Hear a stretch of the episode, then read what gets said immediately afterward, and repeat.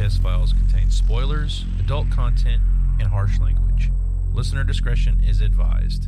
It's showtime, showtime, showtime. Welcome to the VHS Files podcast with Jenny Lou, So what do you want to do tonight? Jason, What, what about pizza and movie night? Eric, I want to rent a movie. and Josh. I want to go to a good video store so I can get a good movie. And this is the movie of the week. Get this pizza movie night started. Welcome back to the VHS Files podcast, where we go back in time for a movie of the week. We try to find the almost famous, a bigger quote, and the good, the bad, and the ugly of our favorite movies. And I just got to say, happy one year anniversary, everybody! Woo! Yeah!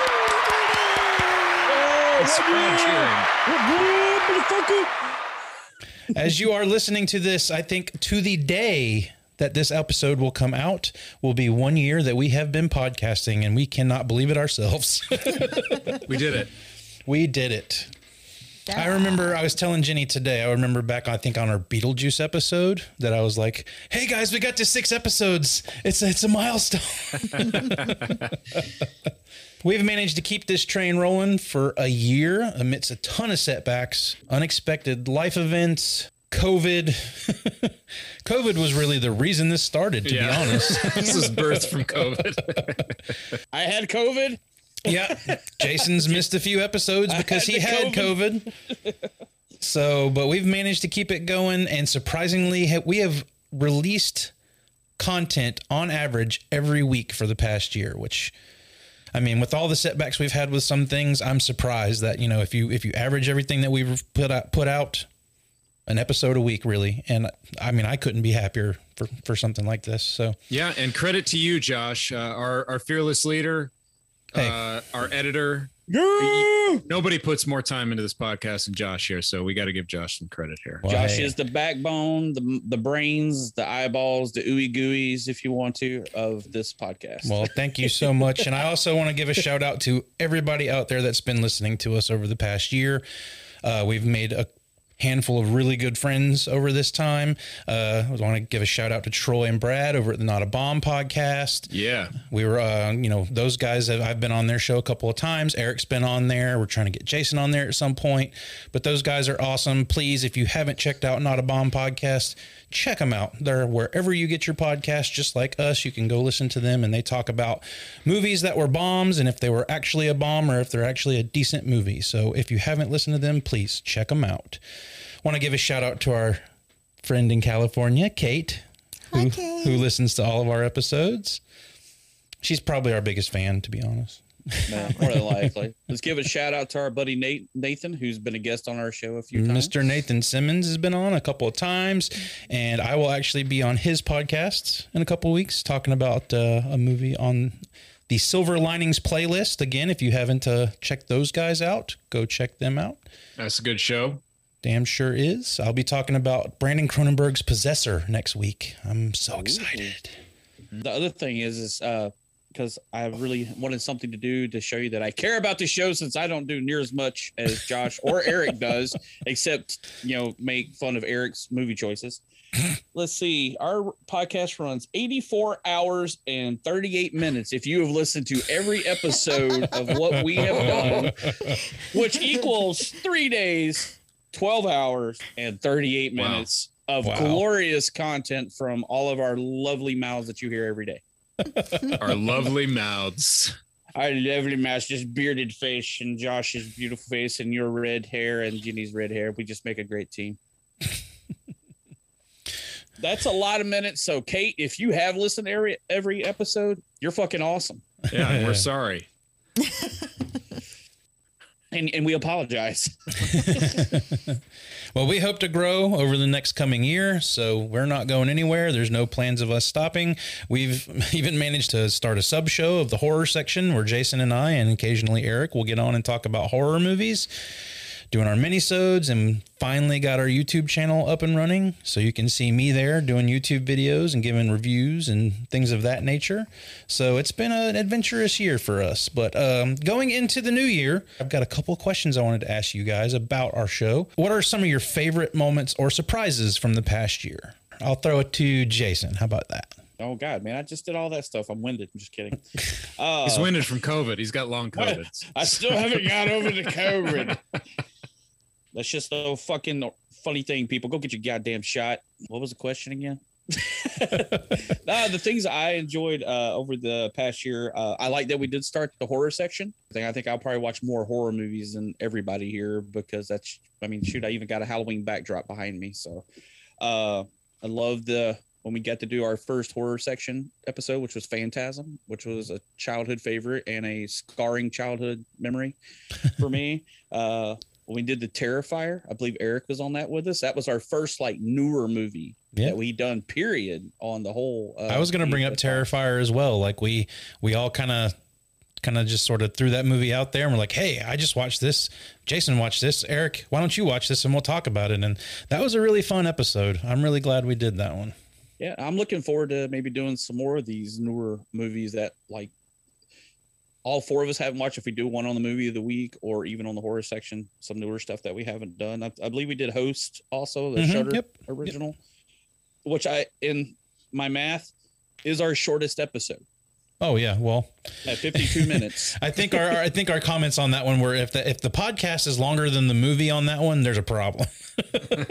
Cuz that movie's only about 58 minutes runtime. Yeah. But over that, I've been totally happy with getting to spend this time with you guys every week or a couple times a week.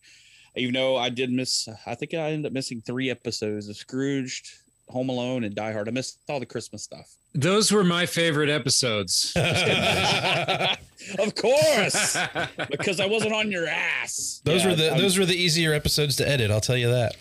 Oh, Oh, fuck you. But yeah, it's been a great year getting to do this show with all of you. I mean, I've known Josh and Jenny for years. Eric, I've met before I moved here and got to know over this past year tremendously. He's my football buddy on the show because the other two don't care for football. So, Yep. and Yuengling. So that's awesome. but that's Yuengling that's buddy. mine for the year. Well, Eric, you take it away. yeah, Eric, how about you? What was some of your favorite moments or surprises from doing favorite the show? moments. Favorite moments. Um, uh, one that comes to mind. Pretty much anytime anyone rags on me, cracks me up. Uh, I I really liked the Life Force episode when uh, when Jason buried me under a, a sea of examples of of better effects with a cheaper budget.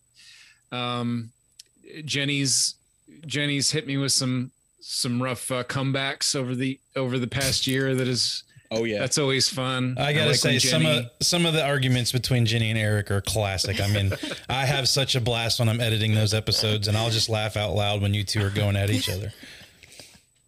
Uh, I will say uh, Nathan dropped a few lines that caught us off guard. I think just some some blue humor that uh, that was pretty shocking at the time. I don't know how much of that actually made the cut for the show. but- Some of it did, some of it didn't. I believe we got a new word uh, in, added to our. nope, we won't nope, say we're it. not gonna. mm-mm, No. nope. We're not gonna say it.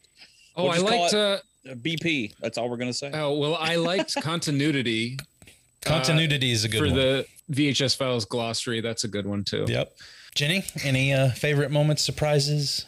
One of my favorites is arguing with Eric about uh, specifically tremors. Where Oh, you go back and listen if you haven't. Um, and then our speculation on the never ending story. That was a good one. Oh yes, that's a great one. Yeah. I really enjoyed that uh, that thought experiment. And then you know, whenever we've had guests on, like Mike was on Back to the Future, Yep, and yep. then Mikey Nathan's P. been on a couple episodes, so that's always fun to to get another voice in here. Um, I'll have to say, uh, I, I just, from my perspective, coming into you know doing this for a year now, it's I'm, you know, there's some of the some of the times when we're watching movies or we're scheduling movies to do during the podcast, and some of us may not really be too thrilled about doing uh, an episode on those particular movies. Uh, case in point, you know, I, I really wasn't too crazy about The Sandlot. I don't think Eric was. Uh, There's a couple others in, in there, but honestly, those are the episodes that end up being the best, in my opinion, whenever I'm editing them together. And just, you know, we seem to have a lot of fun with the movies that we're not excited to talk about. And that has been the most surprising thing doing this for me is I could be, I could just be completely out the window of not wanting to, to watch a movie, talk about a movie. But as soon as we watch it and get on here and record, I have such a great time. Yeah, I agree. So I, I'm I almost am looking forward to movies that either I haven't seen or they're that are, you know, not held in a very high regard, or maybe things that I'm not excited about. Like I, I'm starting to feel like as though maybe I'm going to get more excited now about movies that I have no no passion to want to talk about. Uh, it just it's one of those reverse psychology sort of things, you know. I can't wait to watch something I don't want to watch. Yeah, I'm so excited. Maximum Overdrive's coming. yeah, it's coming. Oh, I don't want to watch that. So I'm super excited. So does anybody have any favorite episodes we've done over the over the past year? You want to do favorite and least favorite at the same time? Uh, well, I've got favorite and least favorite here. So yeah, I'll go ahead and just say mine was. Well, I've got a couple for favorite. I, I like Tremors because that kind of kicked off, you know, the the bickering between us in some situations, and we've seemed to have gotten more into that as we've gone along here. So I thought that was a good Genesis episode. I love the Rob LoboCop that we talked about in the RoboCop episode. That's one of my favorite moments. And uh, I thought our th- uh, episode on Jar- John Carpenter's The Thing was really good, also. Um, And as far as my least favorite movie we've covered on the show so far, uh, not that I don't like the movie, but watching Heather's kind of was was a, was a little different. Oh. Daggers! Sorry, Daggers! Jenny. And, and that's you know no offense to you for picking the movie or anything. It's just that movie just did not really hold up all that well for me. So I mean that's probably the my least the the one that I had the least amount of a good time watching. So So Does anybody want to place money on what Jenny is going to say is the worst episode? We got anybody got five on it? Throw five dollars down. Let's take. $5 well again, not bets, necessarily the worst episode, the worst movie we've covered anybody? for. Okay, well, so- well, that's what I meant. Worst movie. I was going to think we could bet on Jenny's. my favorite episode that we've done is Heather's. uh, I really felt like that was one of the first times where it was a movie that I had watched over and over again that most of you had not. right. And so it kind of felt like mine.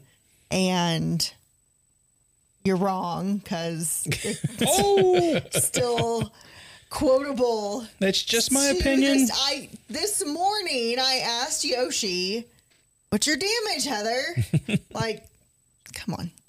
uh, my least favorite episode. Conan the Barbarian. That was coming. I wrote it down Oh man. right there. If I never see this movie again, it will Oh be my too soon. god! That's so awesome because I was like, Jenny's gonna hate Conan. What about you guys? Some of your favorites we've watched, least favorites. Go ahead, Eric. You go. I went first earlier. So I was the Uh. I like the Thing episode as well, Josh. I like the Die Hard episode. I like the Tremors episode. I really like the um, I like the Life Force episode. I like that we were at each other's throats on that one. Even if we Um, didn't agree on the movie, that was a very fun episode for sure. Yeah. Um, worst movie easily One Crazy Summer. I knew you were gonna That to was a that. stinker. uh, if you were forced to rewatch One Crazy Summer or Life Force, oh, Life Force all day, all day.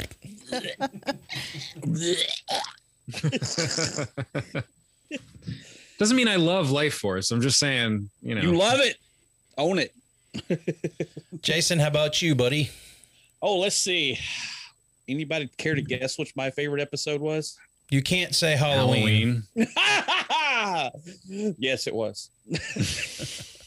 uh, that, uh, the Phantasm episode, Yep. uh, the Terrifier, uh, and I loved Point Break because it started really the whole what if thing that we went into Yeah. with Keanu Reeves and Patrick Swayze's characters that was fun. going Yeah, that was back and forth through all their man. That was so fun. Um, and I and I still even love the American Werewolf in London when we did the whole that kind of started our recast. Yeah, thing. yeah. Which we haven't really been doing recast very, very often. I mean, it's something that I don't think would really work every episode, but it might be Yeah. fun to go back to at some point. So Our, our, our least favorite. Uh, sorry, Jenny. No, no, no. There's two, but I'm going to say this one first, and I'm saying sorry, Jenny. Adventures in Babysitting. sorry. I, I still have like nightmares of the whole her singing of the babysitter blues uh, on the stage thing. Yeah. taking care of these guys. Like your opinion, man. yeah. But uh my number one least favorite. Number one Drum least favorite. roll, please, Josh. Life Force. A shocking development, y'all. shocking. Didn't see that coming. Utterly shocking. Why didn't you apologize to me like you apologized to Jenny? That's what I would like you, to know. you get no apologies for that because I am going to for when we get to episode 100 and we do this again next year, I will still say my least favorite episode. Yeah, Life you're never going to hear anything other than Life Force from Jason now. That's just I mean- you know, what you get when you get when you have how many Jason. episodes how many episodes has it been since we did that i think i've mentioned it in every episode some way somehow but uh yeah i mean those are my favorite of course in the you know the friday the 13th things and i think we totally friday the 13th eric out of Yeah. any watching any friday the 13th movie ever again Jenny too. Yeah, yeah. I mean, honestly, I one of those one of those Friday the Thirteenth might be worse than One Crazy Summer. I'm, oh I'm not sure. They run together a little bit, but Right. uh, That was a long time ago. That was like episode four. yeah, Yeah, that yeah. was our one and only time of doing a five for five i do believe yeah, we did. We decided that time that that's probably not a very good idea, so we won't be doing those. yeah, that was like nearly eight and a half, nine and a half t- hours of movie watching to do that episode. yeah, I told so- Josh I'm good for one movie a week. That's all I can commit to, and he's like, "All right, we got five movies this week." what? What? well, then we did Halloween one and two together. So, Yeah. yeah. but Well, those are Yeah. kind of a package deal. But so in the coming year, any movies you guys are looking forward to talking about? Anything in particular you guys would like to bring up in, in the next year and talk about? Something you're excited to, to talk about? I'm excited to talk about uh, any Cronenberg. I want to get some Cronenberg in here, Mm-hmm. and uh, I think we might be doing Evil Dead, the original, the first Evil Dead, soon. I'd like to revisit that. It's been a while, so I'm kind of excited to go back and look at that. I've watched Evil Dead two countless times, but Right. Evil Dead I've only seen really a couple times, and it's been a while. So I'm I'm curious to go back on that one. I think one- when we do Evil Dead, we should do both of them together because it's Nah. the same damn movie. Nah. You can watch both. Yeah. that one may be coming up sooner than you might expect, to be honest. Jason, how about you? You got anything you're looking forward to or anything on your list that you want to talk about next year? I want to do some more because we haven't really done that on here. I mean, we did The Crow. We'll do some comic book movies. I mean, I know everybody else talks about them, but dude, I love comic book movies. I want to talk about maybe the first uh, s- uh Raimi Spider-Man movies. Everybody's forgot about Tobey Maguire. Well, he might be showing up in the new Spider-Man movie, but I want to do some of those. I mean, I've seen largely support for Tobey Maguire as like yeah, many people's favorite Spider-Man on Yeah. on Twitter Yeah. recently. I was actually kind of surprised by how many people were really looking back at at Toby favorably. I I would expect that to not be the case, but it seems like people really do like their Toby Maguire Spider-Man. Well, Peter that Parker. and Josh and I have had many conversations about Spider-Man 3 and how we could have fixed that movie. Josh has a really good idea, and I would like to just get into that. That'd be kind of cool. Maybe somebody shares the idea.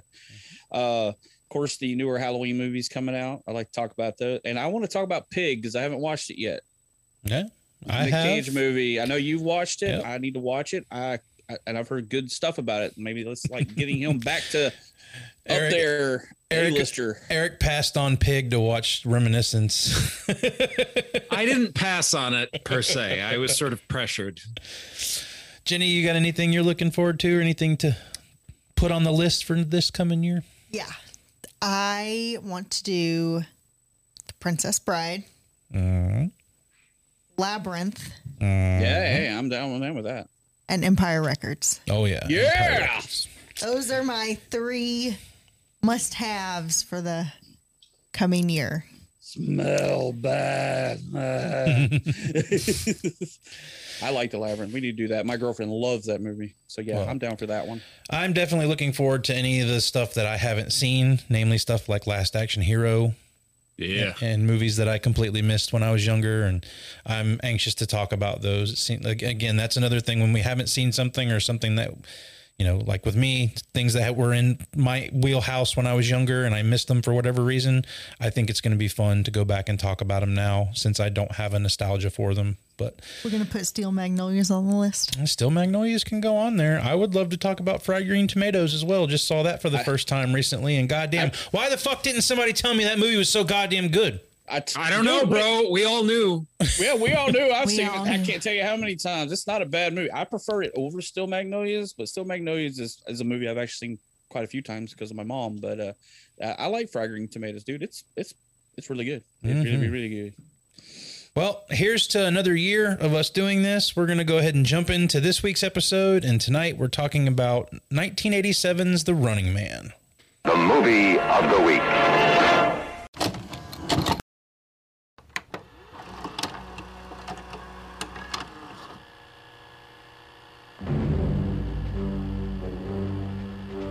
In the year 2017, an innocent man accused of a crime has a choice. Hard time or prime time. Sensational. Perfect contestant. I want him. He must pay or play the running man. On your mark. I'll be back. Go! The highest rated TV show in history. Guess they want us to stay. It's a game between life and death.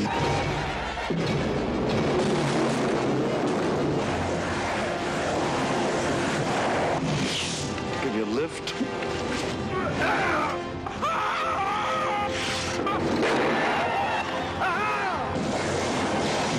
Arnold Schwarzenegger is the running man. We've never done 1987. Is this our first I know. 1987 It's like, movie? you know, 1987 had it was a shit year for movies. So, I mean, As Eric pointed out, that you know another 1987 movie, but Josh also pointed out you picked it.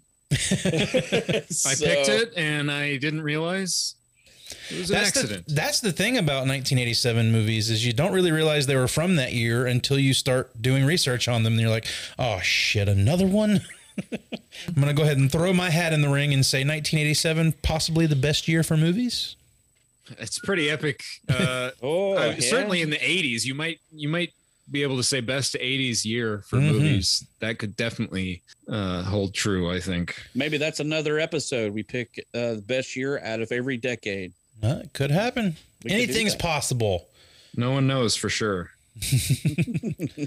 Well, The Running Man was uh, adapted from a Richard Bachman novel, which is actually Stephen King. For anybody who doesn't know, I don't know who wouldn't know that at this point. It was directed by Paul Michael Glaser. Does anybody recognize that name? Uh, I remember him from the TV show that he was on, not as a director. That's where I was going with this. Is uh, not really known for his uh, directing, more like his acting. Starsky and Hutch. Yeah, he That's, was saying, that's what everybody knows him from, the Starsky and Hutch, man. Get to it. right. I mean, yeah, we're waiting for you to say Starsky and Hutch, bud. He was Starsky. Yep. Yep, yep, yep. And then uh looks like in 1986 he had his first his directorial debut of Band of the Hand. Never heard of that one. Then he has The Running Man, The Cutting Edge. The Hey, I like that movie. The cutting edge. Yeah, I like that movie, dude. That's the skating Topic. movie. Never seen that Yep. one. Dude, man, Yeah. that's funny. That's a good movie. We should And, put that uh, on the old list. eh? There you go. And probably his best movie to date, Kazam. Is that the Sinbad movie? That is the Shaquille O'Neal movie. The kill on that one? Yeah, because then there's some myth out there that there's a there was already a Shazam movie. It's like a Hollywood Yes. myth Mhm. out there, but there wasn't. But it was Kazam. The Mandela effect. Yeah, Mandela. whatever. Nelson Mandela effect. Not Nelson I Mandela. believe. No, not Nelson Mandela No, effect. Oh. no. Get it right, Eric. I thought I was right. Thank you, Josh. No, No, that's where it's it derived is. from. Yeah. But yes, I, the original uh, Yeah. situation is. Yes. Well, this was released on November 13th, 1987, budget of $27 million with a box office of 38.1 U.S. US. So Yeah. I don't really know if you would call it a super success. I mean, it did make its money back, but definitely not a blockbuster by any means. And was released amongst the likes of Teen Wolf 2, Three Men and a Baby, The Hidden, Less Than Zero, Planes, Trains, and Automobiles, which we've done on our show, and Flowers in the Attic, amongst all the other 1987 movies we've already talked about on our show. So, it's time for Mr. Eric to take us back in time. We're sending you back in time. Whoa, this is heavy. Well, Josh, uh, this being the 10th back in time for 1987, uh, I have nothing prepared. I don't blame you, sir. Uh, it's the 10th. Man, I'm digging. I'm getting information and it's just not interesting. And it's hard to. f- Uh, next time I'll do better. But uh, for now, I do have one. I have. I Music's easy to pick. So I got us a track from 1987. Hit it, Josh.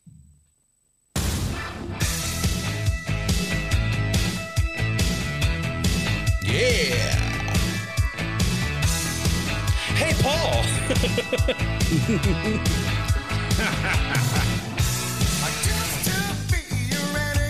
Damn it, Jenny. We should have went and saw Huey Lewis and the News. Yeah, you should have. Yeah, who made that decision, Josh? I'm beating a dead horse with that one.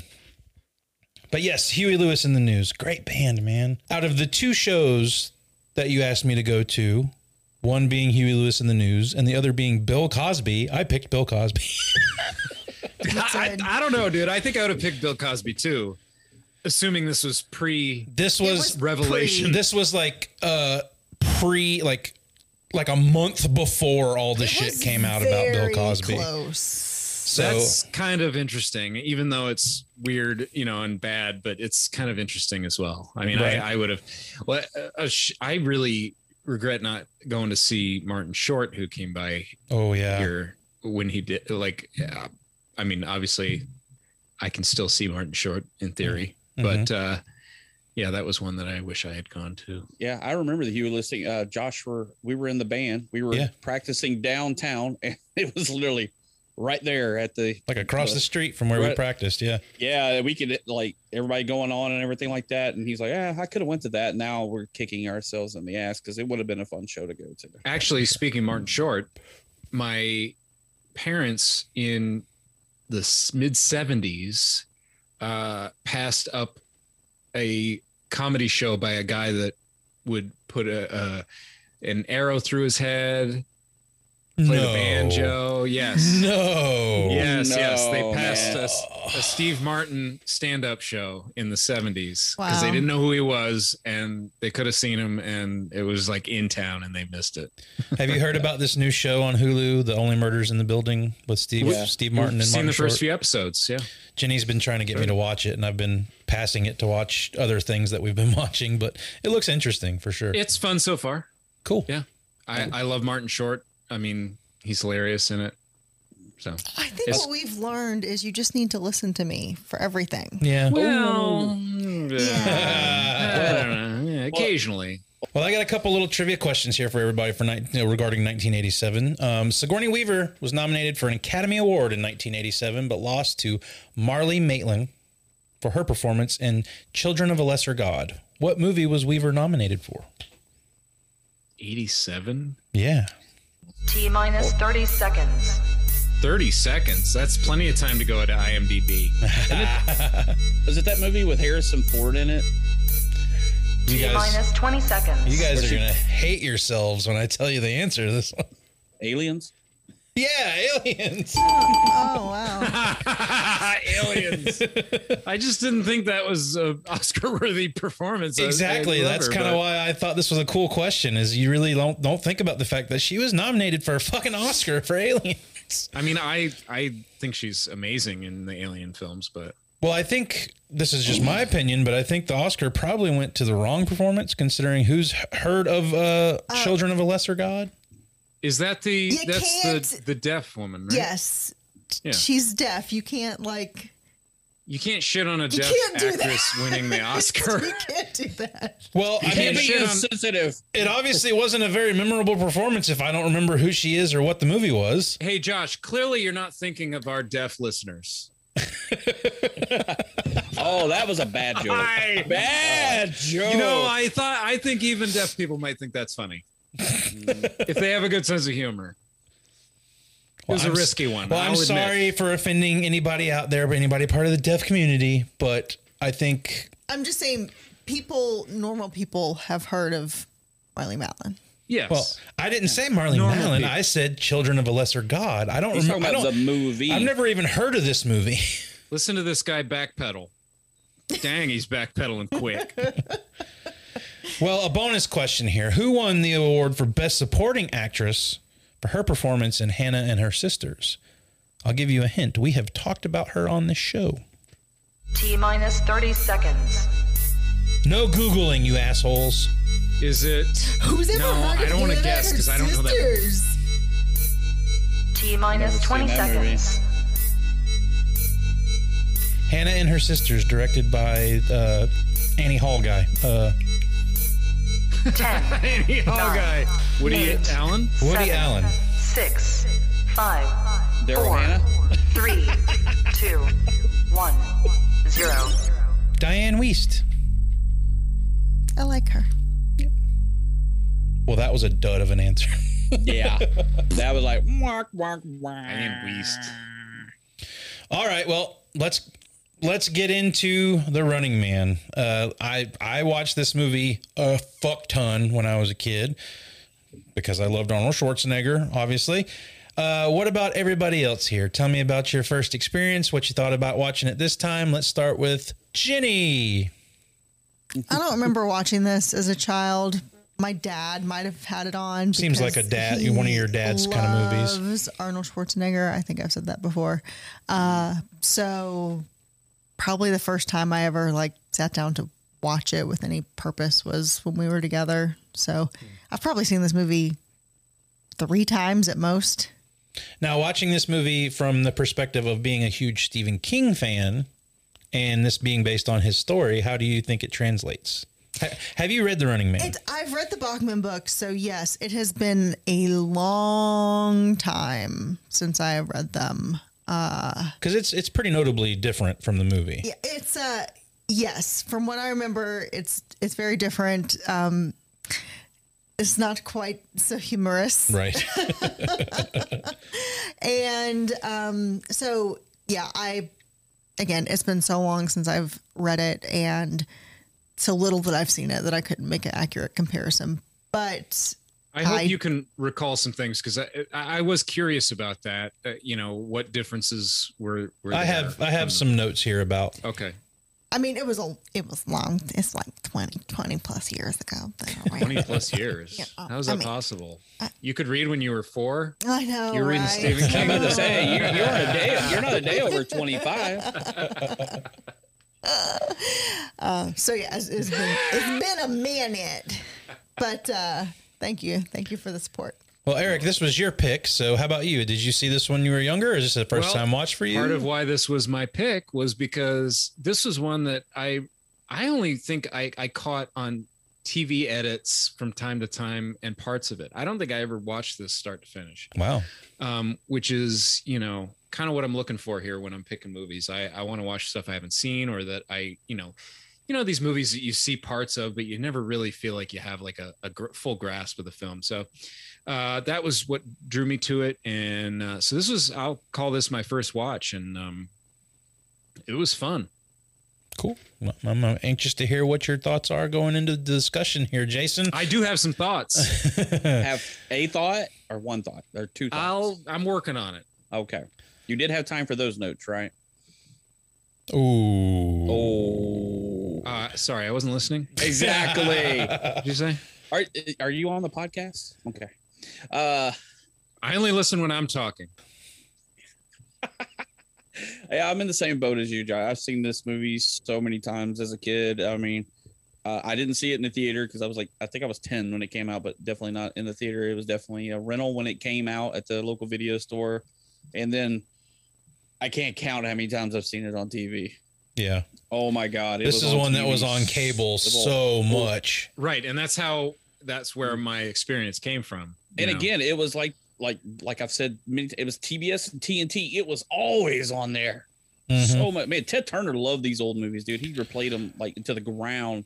Well, I mean, it was a it's a perfect candidate for that sort of thing, being as though that it's based on you know a, a game show on a on a cable or you know a network TV game show. But you know, uh, one thing I did want to bring up and see how you guys feel about it is like we've reached that point now where we've gotten to where these movies that were set in the future back when we were young young young kids. This was set in nineteen or I'm sorry, to 2017 right? and we've We passed we've it. surpassed it. How do you guys feel about these movies that have have sort of like kind of put a magnifying glass on on the future and now we've passed the future and we're we're uh, we're past where all these movies are at. How do you guys feel this one holds up in that regard?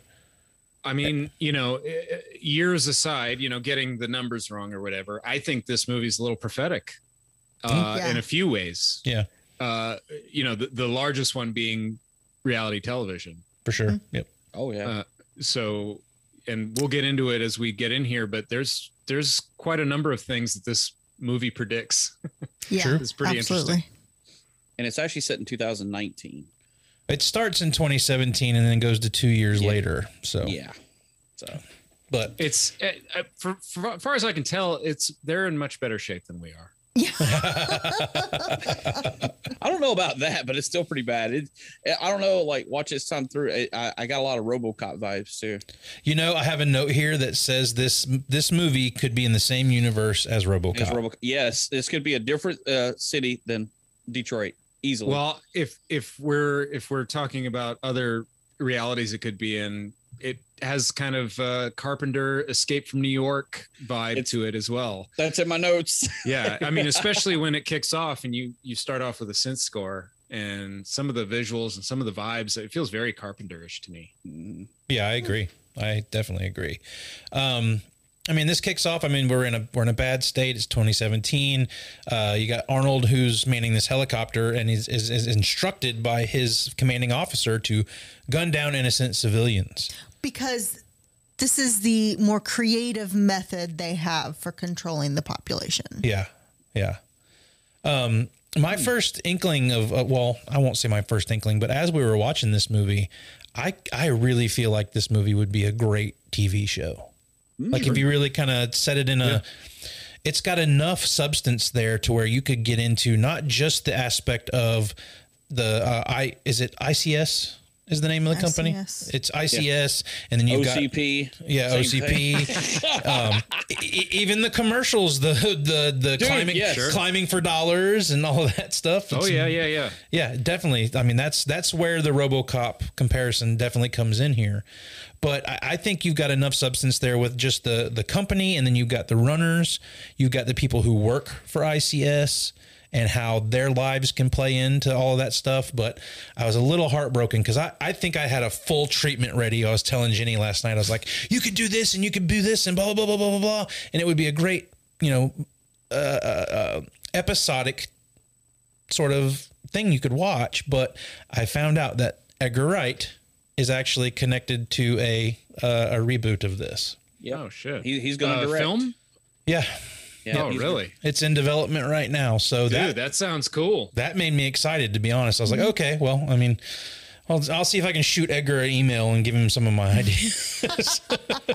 we better be careful about throwing ideas out because we might have an actual Running Man reality TV show on ABC. You know, Right. no Fox. We'll say Fox. Uh, you know, Fox would have Definitely Fox. you know, definitely Fox. It's like people actually. I mean, honestly, guys, like. I feel like we will get to that point. We will get to the point where people are risking their lives. I mean, we kind of already are. You have some some kind of risky reality television stuff. I think you got to push the envelope. They're going to keep going more and more extreme until, you know, I, I do think at some point, it, given the current traje- trajectory, that's Yeah. a tough word right now, but uh, I, I think I, it doesn't seem out of, out of No, it doesn't. like out of the realm of possibility Yeah. that you could have an actual reality show where people are risking their lives and actually dying on television And for it's money. and it's funny because I, I posted that we were watching it um, on on our social media like I normally do when we're watching movies. And our buddy Nathan, who we've mentioned already, came came on and put a comment. Oh, I love a good documentary. Yeah, and next week we're doing Idiocracy. yeah. We're going to do a documentary films of today's world. One thing I did notice in this opening scene with uh, Arnold and the guys in the helicopter is there's some really bad rear projection going on oh, inside the Oh, helicopter. Dude, the whole shot of the helicopter, I have it written down here, is bad, dude. You're trying to tell me that Arnold wasn't flying this helicopter? I mean, I mean, yeah, I mean, I believe that guy can do anything. I mean, he was the governor can- of California. He can drive a tank. I know that. he can drive a Hummer Hey, for sure. he's he's already got his stogies though. Oh yeah. He's Yeah. he but he's not not missing his stogie time. Nope. Love the stogie. I love a the stogie. Uh, that's the worst impression. That was a anyone's ever pretty done. pretty bad Schwarzenegger impression there. Ah! a stogie. Get down, get down. Stogie, light my stogie with a flamethrower. Jim Brown, light my stogie. All right, sorry. and he doesn't even use the line that Arnold uses in the movie. so I mean, that's that really like this movie is a vessel for Schwarzenegger one-liners. Oh, I mean, so many one-liners in this movie. Mm-hmm. I even a, a Terminator reference. I didn't know that was in this. I Yeah. that Yeah. I may have missed that. Which one are we talking about? he says I'll be He back. says I'll It be says I'll be back. back. Yeah. He says, uh, Josh, what the what the hell be- is wrong with you? he says I'll be back in all of his movies. None. Yeah, but I mean, this is an old movie. But that's like the Terminator thing. That's the Terminator line. If I say there's a Terminator reference and you go, I don't know, where No, no, are you no, really no. discounting? I'll be back. you guys obviously have not watched enough fucking Arnold Schwarzenegger movies because have he watched he plenty of says Arnold Schwarzenegger. he says I'll be back in every fucking Yeah, movie and he's why in. does he say it? What is it referencing? it doesn't matter Josh? that it was in the Terminator first. The It's Terminator referencing- yes, it does. Of course it does. The from Terminator. Every time it is a Terminator reference. Every time Hey. he says "I'll be back." It's, Can, can what, I what are we talking about right Can now? I change my vote to this being the, my favorite episode? I'm just sitting here watching the three of you argue. It's so funny. You're like getting red in the face. It's awesome. I look at I'll be, I'll be back as his just Arnold Schwarzenegger's tagline. It doesn't matter that it started in Terminator for me. like of that course is it just does. that's that's just absolute But- bollocks. But if he would have, ne- but if he would have never said it in Terminator, he, it would have not been nothing. If It'd be weird if he just said it in every movie, no matter what. It's obviously a Terminator reference. Get outta here. exactly, Get I'm outta with here. Eric. I, I'm I'm with Eric on this. one. Jenny, backhand this fool. you guys can all go fuck yourselves. What a weird hill to die on, Josh. But what, what you're talking about all the quotes, and when we get to that section, we're gonna need a bigger quote. Oh We need yeah, a bigger quote. a bigger quote section. section. but uh, and then, you know he he decided he's like I'm not going to gun down these people, and of course they take him out and blame him for the crime, and you know. This is another thing that got me thinking about how this could play into and be very meta for a TV show or a movie to kind of play with that aspect of things now about how we've gotten into all this quote unquote fake news and how things are Well, fabricated for the media. All of our media is manipulated. Yeah, for sure. of it. Like So well, it, arguably, it, it always has been.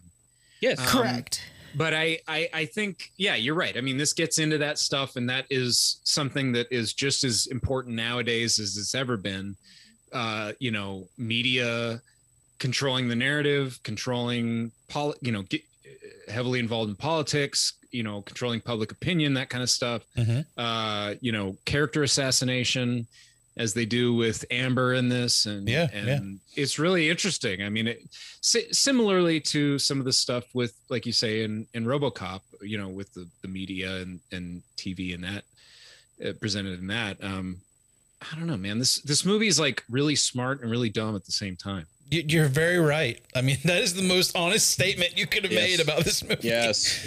It just got great ideas, but it again, like just the fact that they decided to have number one Schwarzenegger in this. I mean, Schwarzenegger, honestly, I don't think is bad in this movie. I think the script he is given in this movie Yeah. just makes it cheesy.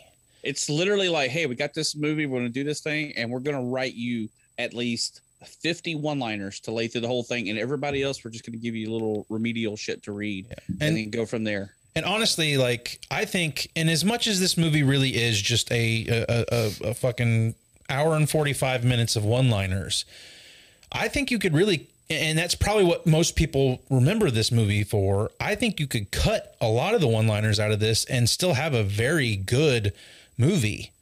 Yeah. And, and, but like we're going to talk about the one liners when we get to our quote section but yeah i mean like and you can tell a lot of the stuff in this movie was adr'd in and like it wasn't said on screen it's stuff they added later. So i think you have a really good smart political movie here that is just kind of mucked up by the script. Eric what you got? Well, I mean, I don't want to overthink it, but I would argue that there there could be a little meta wink wink going on where, you know, you're you're talking about how the media is trying to put on a show for you and you're you're you're you're you have some satire going on and you're kind of skewering that, but at the same time you're you're relishing in that. You're giving us Mhm. one-liners. You're giving us gore. You're giving us action. It's kind of uh, doing the thing that it's skewering at the same time, and Yep. similarly to what Verhoeven does with RoboCop. You know, I mean, maybe I'm giving it too much credit. I don't know, but Yeah, I mean, you, you make a you make a good point because I mean, That's you've a- got plenty of one, you've got plenty of one liners in RoboCop. RoboCop's spitting out Sure. one liners Oh, God, left and right, but there's something that seems a little more, I don't know, official about RoboCop than something like Running Man here.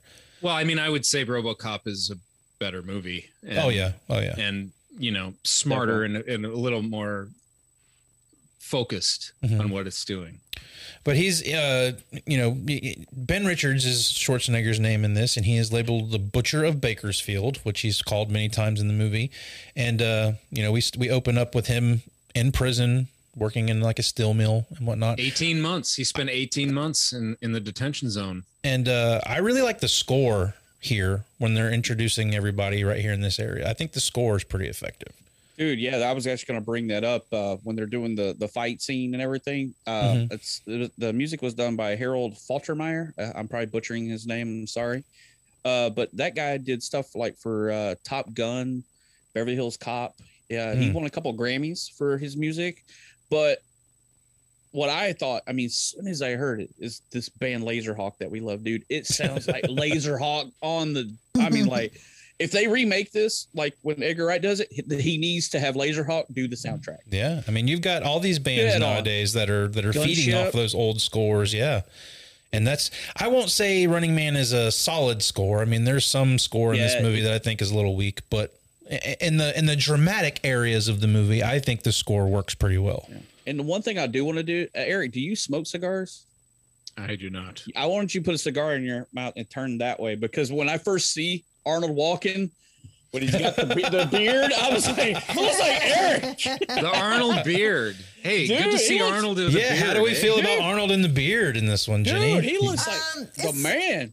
It's kind of scruffy. Well, he's in But you- prison. But you did I make know a he's in comment. prison. You did make a comment when they showed Arnold when they put Arnold on screen at the beginning. Uh, what'd you say? What did I say? You were like, "God damn, look at that bicep." He is jacked Yeah. in this one. This is like fucking Commando, man. When he wa- walks up with it's that tree. That log.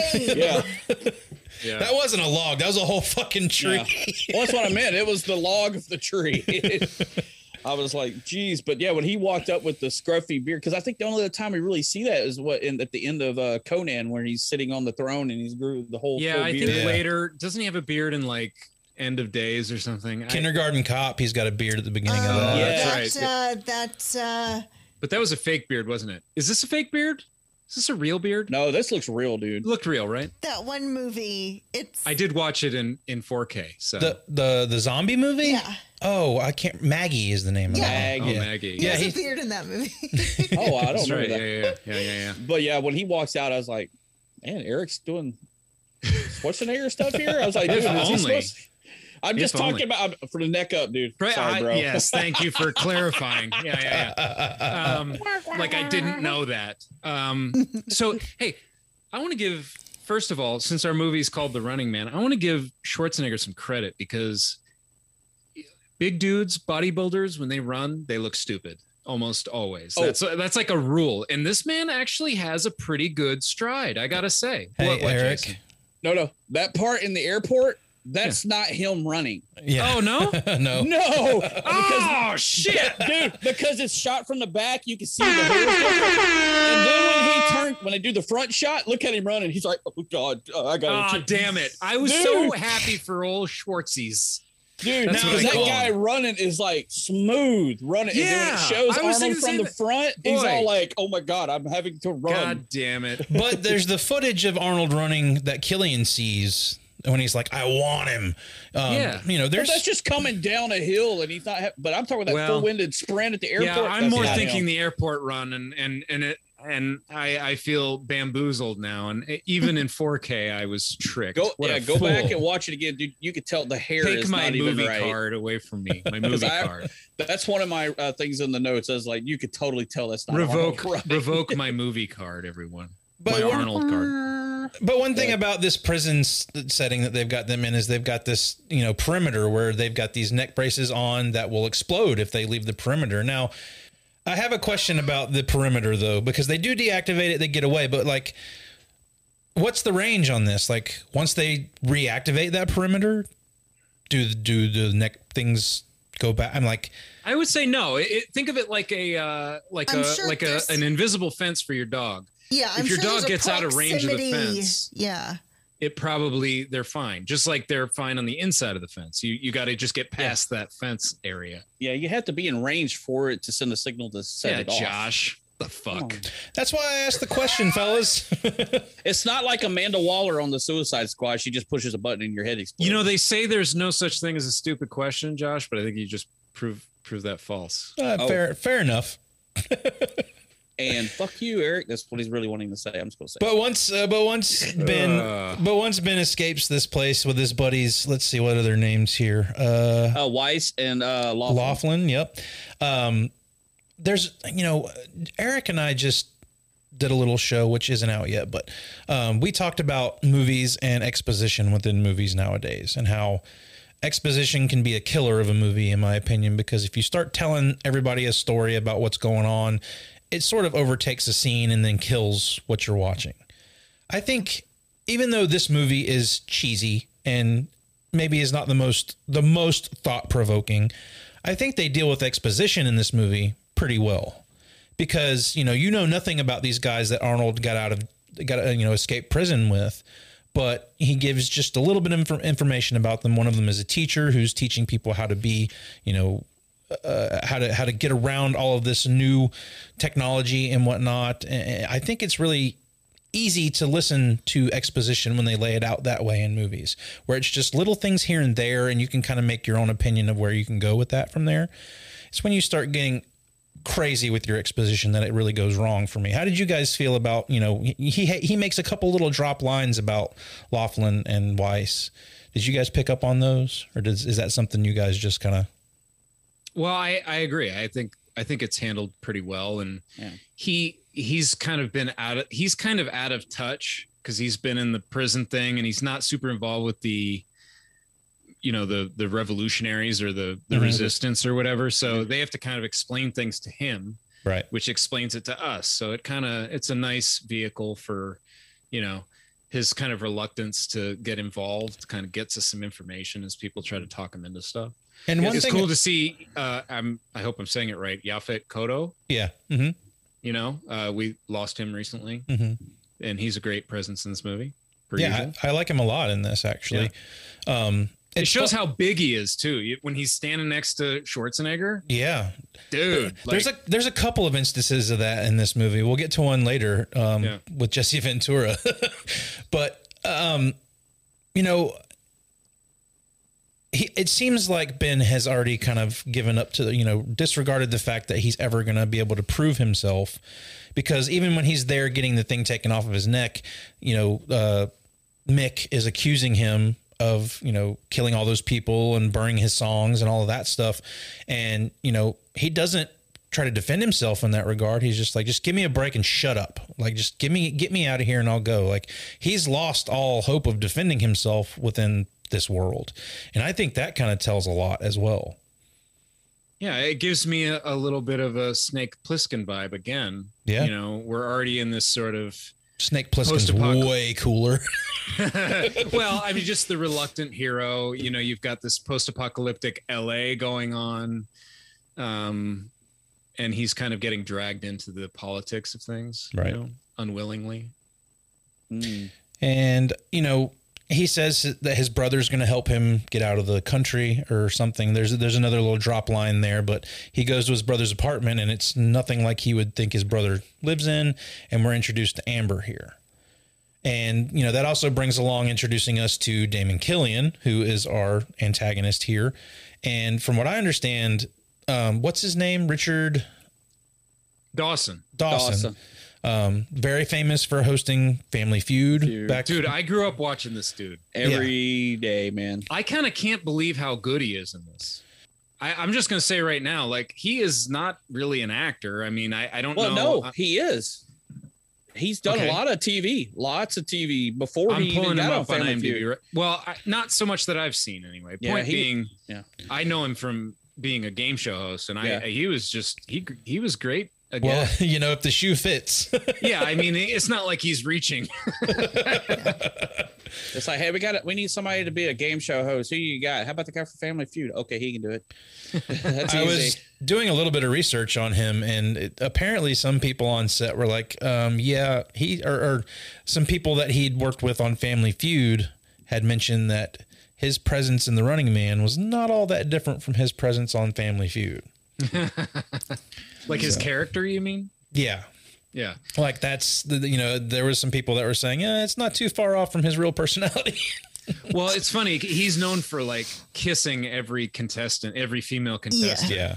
You know, and he of course does that in this movie too. Like he's giving kisses to the ladies and that kind of stuff. And Uh, and apparently, one of his stipulations of taking the part was he could do he he, he could not do any cursing. He was not going to do any cursing on screen, which is a little weird if you ask me. But Yeah. um, how do we like the dance choreography for the Running Man?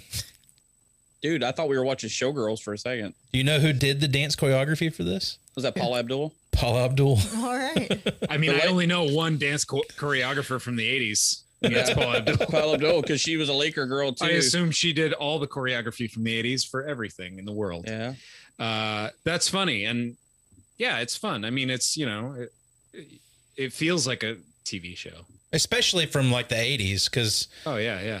yeah, I mean, I don't Well, I mean, it, it reminds me of uh, what's that shit with Price is with Right. Howie Mandel where they open the thing. oh, yeah, yeah. Deal or no deal. Yeah. Thank you. That's the one.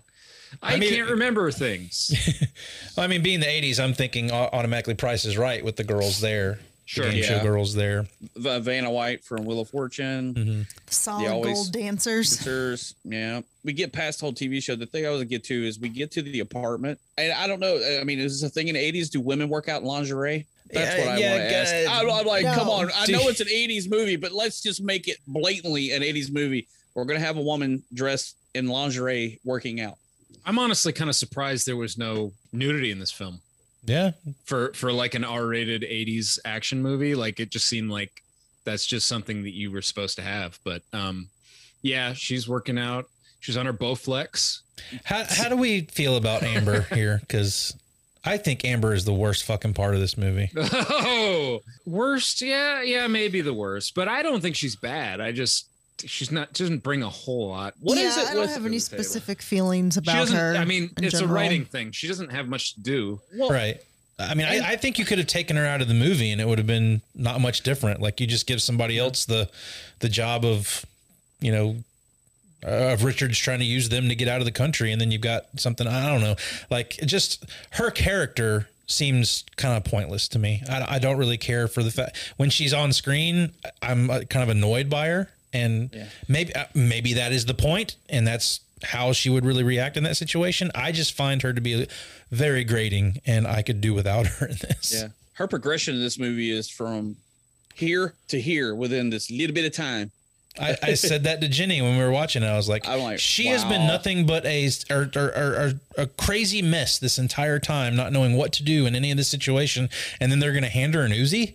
Yeah. Well, yeah, that is weird when they just arm her and send her into battle at the end. But it's, I mean, I think we could have used even just a drop line of what is her motivation? Why, like, we don't really know why she makes the decisions she does. Like, why does she decide to help him? She does see, find out, like, that's not what happened. But Yeah, I I, mean, know. she- There's like a brief line where he's picking through her stuff and she's got some cash and stuff. I guess suggesting that she's not such a like a yeah strict. You know, she's she'll break the rules occasionally of of whatever the rules are. But she's like, everybody breaks the rules, you know, with uh, censored yeah. uh, tapes and stuff like that. So Right. I don't know. There's just not a lot of motivation or character there. She's just kind of a person. Yeah. I mean, maybe it was a product of the time. It's just, and, and it's not, you know, it's definitely not the fact that it's a female character or anything like that. Again, I don't want anybody to think I'm a sexist here, but it's just Thank like, God she's not deaf. Y'all should really hate her. but I just, yeah, I mean, you, you hit it on the nail on the head, Jason. She doesn't really have a lot to do here, and it's just annoying when she does do things. So it, it's it's tough to watch. Well, let's get into almost famous. Almost famous. I know that, dude. I don't know them. I know her. Haven't you ever heard of that guy? What, what's his name? That guy who was in that movie that was out last year. I'm sort of famous for being almost famous. First one on my list was Yaphet Kotto that Eric already brought up. But it's not my only one on the list. Does anybody have anybody else they would like to bring up? Eric, go ahead. Kurt Fuller. That's what I have. That was my number one. that dude's in a ton of shit. Yeah. Yeah, I mean that guy's like he you could put him with some of the other people we've said you could name this this segment after. Yeah, I mean that's a sure. guy that is is a character actor that shows up in just about everything you could think of. And funny enough, this was his first film. really? wow. Yeah. I've got another one by the way, so come back to me. no, yeah, he's the guy that was in. Uh, he played the same character in Wayne's World, the guy working at a TV station. Roll camera. Roll camera. but uh, I'm gonna go. I'm gonna go with this because I, I he pops up in everything, and he's been. God, I didn't even write down all of his movies, and I had three lines here. Uh, Sven. Sven. Old Sven Thorsen. Old Thorsen, dude. He's in shit tons of movies, and that face is recognizable anywhere.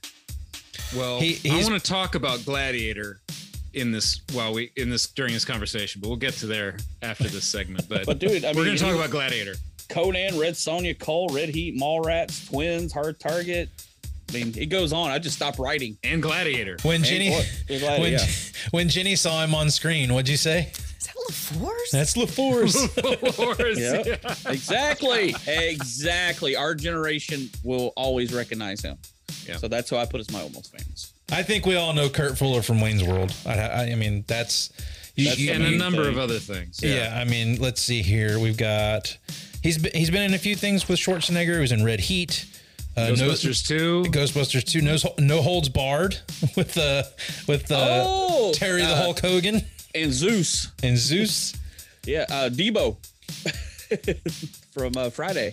God, Stuart saves his family, the fan, uh, stuff, a ton of stuff that I'm not even naming. A lot of TV. Yeah, I think, I don't know. I, I, I- I'm still going to go with Midnight in Paris. I think more people would recognize Kurt Fuller than they would Sh- Sven. Yeah, But- they would. Yeah. Well, that's just their problem and they're wrong. I, I, you know, I said Yaphet Kotto because I mean he's he's been in a handful of things that you probably recognize him from, but may not be a very popular name, namely Alien, Eric's favorite movie. Sure. Um, I also wrote down Mick Fleetwood Yep. from Fleetwood Mac. And heavy You also makeup. have Dweezil Zappa in here. Yeah, too. Dweezil Zappa too. Yep. Now, there's one person in this film that I want to quiz Jason on here. Jason, this this movie has a connection to one of your favorite film franchises, which your whole backdrop is decorated as right now. Okay. Ha- Halloween. Can you tell me what the connection to Halloween is here? I can Uh, tell by the look on your face you can't. Oh no, shit! I'm not even thinking. Jason, But- this one's gonna sting. Besides the fact, like I said, it, it to me it looks like John Carpenter could have directed this and did a better movie. He's But, reaching. uh, So, reaching. in the dude, I begin- can't think, dude. I got so much shit going on. What you got? in the beginning when Schwarzenegger is told to gun down the people and they tell the, the other officer to detain him, the guy sitting next to him in the pilot seat is an actor by the name of George P. Wilbur. Jason, do you know who that? I can't, Actor. not- dude. No, if it's not Donald Pleasence and anybody killing somebody, I don't know. He played Michael Myers in Halloween Part 4. That's why. You should have why. known this. That's why. Nope. If you love Michael Myers, you got to love all of Michael Myers, even all the actors that played him. Yep. mhm, That's how I this thought works. Jason was a Halloween fan.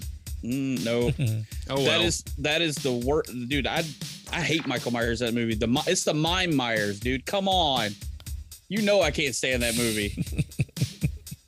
All right, Eric, you have a tirade to go on with Gladiator. Let's do this. oh yeah, do your gladiator roll down. All right, fine. Well, I, it just feels like this is kind of the plot of Gladiator. I can right? see that. You, Yeah. you you have a guy that has been uh, framed for a crime he didn't commit. He ends up in a gladiator ring. The crowd hates him. He begins to win over the crowd, and Yep. by the end, he takes over. Mm-hmm. So Gladiator stole their whole plot And from the Running Man. yeah, Mhm. Yeah. and it's got Sven in it. Yeah, and Sven's in it. Too And many Schved's in it. Too many connections. It's not a coincidence.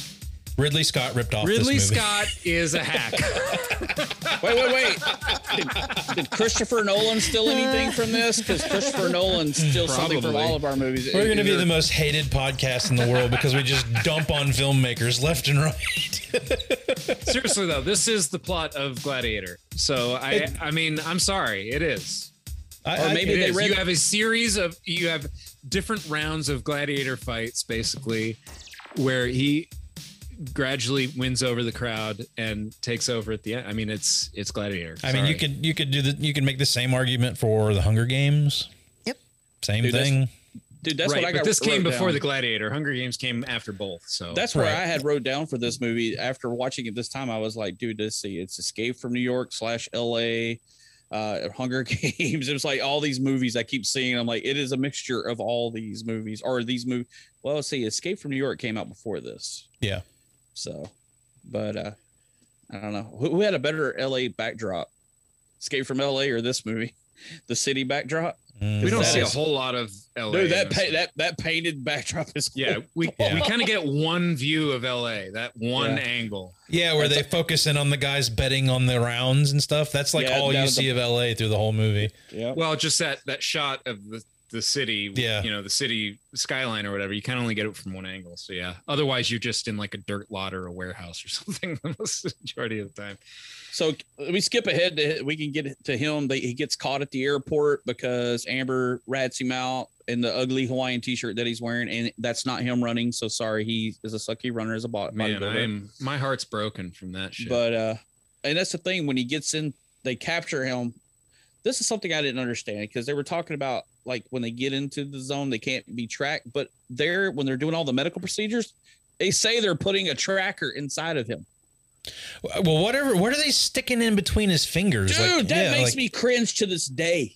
Yeah, That like that needle going. Oh, they do a handful of things. They do they do an injection in his leg and his arm and his hand. I don't know what all that's supposed to be.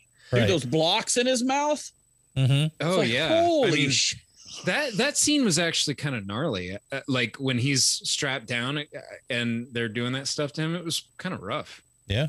That was kind of the most horrific part of the film for me. But it always Um, creeps me out. It, you know, it reminds me of like the the Exorcist hospital scene or something. It's just like I don't like medical procedures. I don't want to watch that shit. It Right. creeps me out. Well, how do we feel about Killian pulling the card on him with like, if you don't do this, I'm going to send your friends in. We find out that he's got Laughlin and Weiss, and he's going to send them in in place. But lo and behold, we get to game day, and he's just throwing them in there with them. I mean, oh, that's a fucking terrible turn of events there. But I guess we shouldn't have expected anything less from Killian, from what we know about him at this point. I No, oh. you can't can't trust him. Obviously, you have no leverage. You've already been captured. There's no leverage Right. to make some kind of a deal. You're going to go in one way or the other. Yeah, I mean, in the fact, like he said, he has basically the whole government at his disposal to find these guys, his buddies, mm-hmm. because he. I remember he calls him, He's getting hold of the Justice Department gaming division, Yeah. or TV TV division, whatever. I'm like, wow, this is. It's weird. 2021. It gets a little it gets a little convoluted actually. I, I feel like it's like, well, does he have power or not? Because sometimes he's like Yeah, oh, there's if he a- gets out of our out of this, we'll we'll lose our chance, or like he has to ask permission in some ca- cases. There's a little murkiness with how this works and what kind of power he actually has. It seems like he has to like request. Yeah, because he's he's he's getting on the Department. phone to call the government in, at the beginning of this to get Richards, and then once Richard starts winning the crowd over, he's getting calls from the attorney general. Right. So like it's like- they so he does answer to someone. Right. He's not like at the top. No, but don't he's know. got power. He does have power. Oh, sure. Yeah. It's just he does, but it's funny, like you said, what we were talking about earlier about TV and government. I mean, he doesn't answer to a uh, corporate TV guy. He answers to the government. Right. The government controls the TV. So that's how it, I mean, he doesn't even have a middleman. He's like, he's even talk, what is he talks to the president at one time or This, something. uh, this sounds so much like Trump's America. It's not even funny. It's really not funny. no, it's not. It's really. No. really. Dude, did you always want to do go on the bobsled ride? Oh, When they you- stick them in the tube. I don't know, wanted man. to go. I, I, I was like, That dude, that looks looks so much fun. yeah, I, I mean, I think there's an ep- we need an epilepsy warning on that one. Yeah, That shit was flashing. with my with my motion sickness nowadays. Like when I was a kid, yeah, that probably would have looked like a whole lot of fun. But now I'm just like, fuck that. I have a little issue with that once we get to the end of the movie, though. I'm always a little confused by they get in there and they've got this whole group of people that are like crowding them and moving them along, like herding them like like cattle. But like w- like wouldn't the first like I would feel like they would be the first sort of thing that they would have to deal with. Like why aren't they hurting them? Or Is that just their purpose? Is to herd Yeah. them into the into the game yeah, zone? just to like get them in there. dude these people reminded me like s&m gear people uh dressed up at halloween Max. horror nights at universal Right, studios right. where they're poking you to get you to go through the haunted house or through the little alleyways so they can you can be scared that's when i watched it i was literally because i've been to halloween horror nights so many times i down there but i was just like dude this is exactly what this is like Well, it's Hey. very Mad Max. They've got lots of Yeah. sports gear on. Yeah. The the guards in the prison in the beginning have like batting helmets on. It's like standard issue. dude mm-hmm. they're batting wearing helmets. they are wearing like the urinal pans on their face for face masks. Dude, they're like this big. Yeah. They're like, we need a big face mask for you know, because it's 2019. They're probably going to be dealing with a pandemic, so we got to put these big. This is the N9500 face mask for anything, and it's just a bedpan. 9500. Well, So part of my part of my pitch to Jenny with like the TV show that I was cooking up in my head while we were watching this was their first line of like having to deal with something within the game zone would be, you know, it's whatever year it is, and we've dealt with a pandemic that has made people become blood hungry. Not necessarily zombies or anything like that, but like they're infected in some way and they're very violent, and like that's the first thing they would have to go through. They're iron deficient. We uh, we get introduced to our first stalker here, Professor Sub Zero. Yeah, Uh, Sub Zero. And how do we feel about Sub Zero? Sub Zero pre Mortal Kombat. Yes, Sub-Zero. yes, that was the first thing I thought when Mortal Kombat be- became popular. I was like, the guy from Running Man. dude, that's The funny. guy? I had, I had the same thoughts when the game come out. I was like, because I mean, I've seen this movie so many times. I was like, they made the hockey guy into the video game. What the? Could you imagine Mortal Kombat with that guy in it instead of the regular, the Sub Zero we all know and love today? had just a big ho- razor hockey stick. It, it- to me, he reminded me of the James Bond villain. Yes, With he, the he- hat. Odd job. You're talking. Odd about. job, yes, odd job. Random task. But that the actor that plays Sub Zero has been in quite a few action movies Yeah. as like a antagonist and whatnot. Well, he was a I- professional wrestler too. yeah, It's Professor Tatko.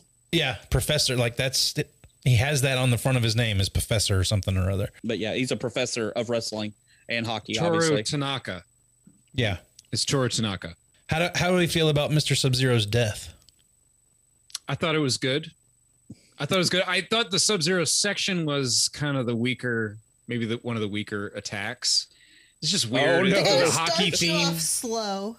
Yeah. Yeah, yeah. I just I don't know the hockey theme. I did like the idea that they're all of a sudden on ice, hard to run, Yeah. hard to get away. Yeah. It puts you at a disadvantage. I know we have a section for quotes, but we're going to start saying some of these as they come along because there's still going to be plenty for me to say in our quote section. Oh yeah, definitely. But okay, I do not fucking understand Arnold's one-liner when he kills Sub-Zero. Did anybody does anybody know what the fuck Arnold's talking about? What do you say? Here's Sub-Zero. Now Plane Zero. Like that is fucking dumb. Oh yeah, that is the worst line of the film. I I agree. Yeah, yeah, yeah. I mean, Like- I think what he's saying is it was sub-zero, meaning it was below freezing. Sub-zero, huh? I And then- guess. I mean, and your then guess is he's as good as plane mine. Zero, which is he's like what, like room He's temperature? I don't know. He's I- nothing. He's nothing. He's a zero. He, you know, he's he's it went from cool to z- it's not a good line. It's But I, I do like the one right after that. What happened to Sub Zero? He was a real pain in the Pain neck. in the neck. God damn. What's the the Simpsons character based on Schwarzenegger? What's his name? I've never seen one episode of The Simpsons, so What the? Hey, What? I think I've said that before. Maybe it was on. Yeah. No, I think it was on. Maybe it was on Not a Bomb podcast. I said that I haven't. Are said. you talking about the beer guy? No. No, that I'm not- talking about McBain. Oh. McBain. Anyway, he's the he's the Arnold Schwarzenegger analog on The Simpsons, and you occasionally get McBain. Hmm. And his lines, you know, it's like it feels like it really came from this movie. It probably did. I mean, it's a it's a mixture of a lot of things, but I mean, this movie I think has more one liner Arnold one liners than any movie I can think of. Not just Arnold. I mean, you've got Jesse the fucking Body Ventura in here dropping some shit too. Are you ready for pain? Are you ready for suffering? Welcome to Captain Freedom's workout. Dude, that hair piece he's wearing is horrible. Oh, bad. It's hysterical. I love it. I, Bad. It's funny. I mean, he even gets some of his hair pulled out later. Before we get to the to, to, to Jason and I's favorite stalker, uh, we've got Amber back in the picture here, who has started to to discover that things have been fabricated. You know, she hears a news report that says that Richards killed people at the airport, and she's like, "That's not true." So she goes digging, and again, like Eric said earlier, I, you know, give me some kind of reason for her motivation other than, I mean, it. She seems like so absent-minded about, you know, she works within this company, so like. Is it really the fact that she got kidnapped by Richards and now she's seeing all this corruption that drives her to go digging for for all of this information? Like it just yeah, I mean, so it seems like she, yeah, she should be already like kind of wrestling with her position, working with the yeah TV. Like she, we should get something of like maybe she's got friends that are in the resistance that are trying to convince her, but she's just not there yet, or you know something, something to kind of you know what I mean, like Yeah. something to to make her like she's wrestling, she's on the edge, and then he pushes her over the edge. Well, one thing I think is interesting is you know she sees him in the hallway as they're walking him to the show. Yeah, super weirdly. Why would they be in the same hallway? It doesn't make any and sense. she's there with her friend no- notably paying six dollars for a coke. That's one thing i picked up on. And then the fucking lines that this girl drops to her she's like you're lucky he didn't kill you. Kill you then rape you. Rape you. or rape No, you then kill you. It's like no, come the other way around. It's rape you then kill you, or whatever then way it rape is it's like god this this this woman's got a fucking sick twisted mind. But i can only imagine that she's seeing what's going on hearing this from her but like you know it, within all of this that happened, like Richards never tried to do any of that to her. Right. Is that really what sparked her curiosity as to is oh well is Ben Richards really that bad of a guy? I mean, at this point, she's already seen the news thing that says he killed people. Yeah. No, I think by this point she's already seen that they the the media's account of what happened is not accurate. Yeah. Yeah. So she knows that he didn't kill. I mean, they accuse him of killing people on the scene at the airport, which she knows he didn't do. Right. Um, which means they killed him. Mhm. Somebody killed him. Yeah. That's Right. the other thing that's crazy about this, and we'll get into that here shortly. But either way, she gets put into the game.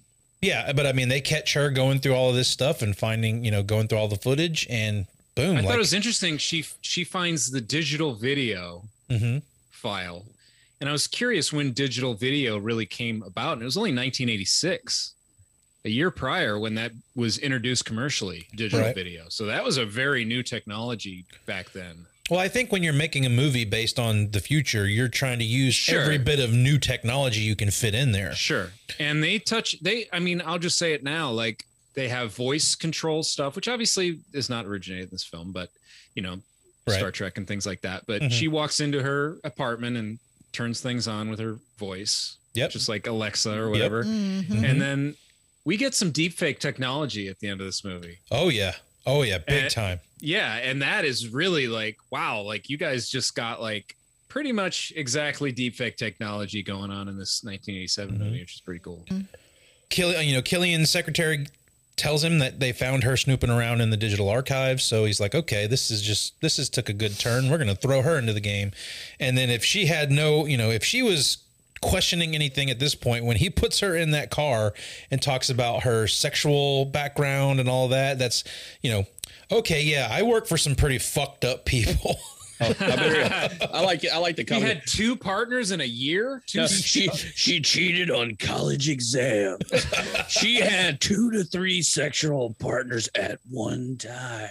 No, it was in one year. It was in Oh, one one year. year. It wasn't at the same time. It was literally just like she has a Oh, normal wow. dating life. She slept with three different guys in one year's time. Let me clutch my pearls. Oh bad. Do we think she got to this part where where Ben Richards and everybody's at really fast? Yeah. Yeah. Like She, got to skip the the, Yeah. the ice rink because Right. the guy was Well, killed. So somebody she gets dead. to Yeah. she- yeah she gets to skip to level two and meet up with them. Oh, that's what it is. The herder people just herded her to that part of the yeah. game. All right, Yeah, you go yeah. this way. Yep. Yeah. Okay. You go left. You don't go right. You go left. If I could have handled her from the point she starts in the movie when she's introduced with Richards, it's here where I really start to dislike her a lot because she's just an absolute mess. Going crazy and, and like talking so fast the entire time. The whole scene she's in with Weiss and he's trying to give her the uplink code, and she's just okay, okay, okay, blah, blah, blah, like I guess in reality, that's probably how she would be reacting to this situation, but god damn it grates on me in this movie. Well, the big problem is okay, if, if you're going to say she's, of course, she's not used to this type of scenario, she's not handling it very well. That's fine, but don't give her a, an Uzi at the end and and have her raid the building with everybody else. Right. She even goes off on her own for some reason. They let her go. She's off on her own in the like Yeah. the whole group leaves her alone in the hallway for no reason. Right. Like why is she even there? Yeah. But she shows up in the game zone and you know another thing I wanted to note is how they let the the uh, the audience pick the stalkers that are going to be going after the people. And it's it's a it's a fun little commentary that they have their favorite stalkers and they want to send, you know, you can Right. pick and choose and that's a yeah, fun and if your aspect stalker of does this. well, you earn presents and yeah. gifts and but, you know, Everybody gets the Running Man board game. Yeah, the, Right. the, the home the home edition. Mission. Yeah. When I was a kid, I wanted that so bad. but we get Buzzsaw and Dynamo here. Okay. You mean Lite-Brite? I fucking love Buzzsaw. He's pretty great. hey, hey. Light, light bright. No, no, no. I have his name. He is Lite-Brite Pavarotti. That's good. That's what he is. This was such a weird pairing because like they're two completely different stalkers. Oh, But Buzzsaw is crazy. Like I, I like when he's introduced in the beginning, like coming into the to the building, and he fucking hits the guy. Buzzsaw touched me. Yeah.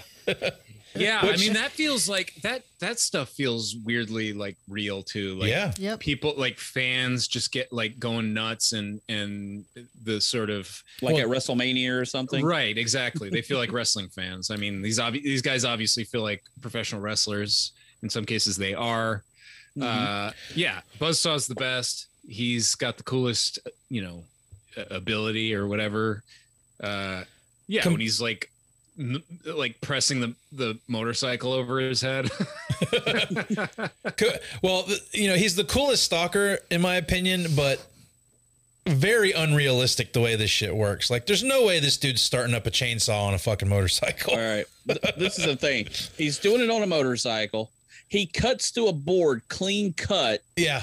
with a chainsaw. I mean, I where I live, I live in Texas. We're a logging community. I have operated chainsaws. I wish chainsaws would cut through wood that fast. That's freaking awesome. he But- cuts through metal. He cuts Yeah. through metal with Yeah. these things. This is a future chainsaw. This is not your standard issue chainsaw. Yeah. But this is the one thing, I noticed this about all the stalkers.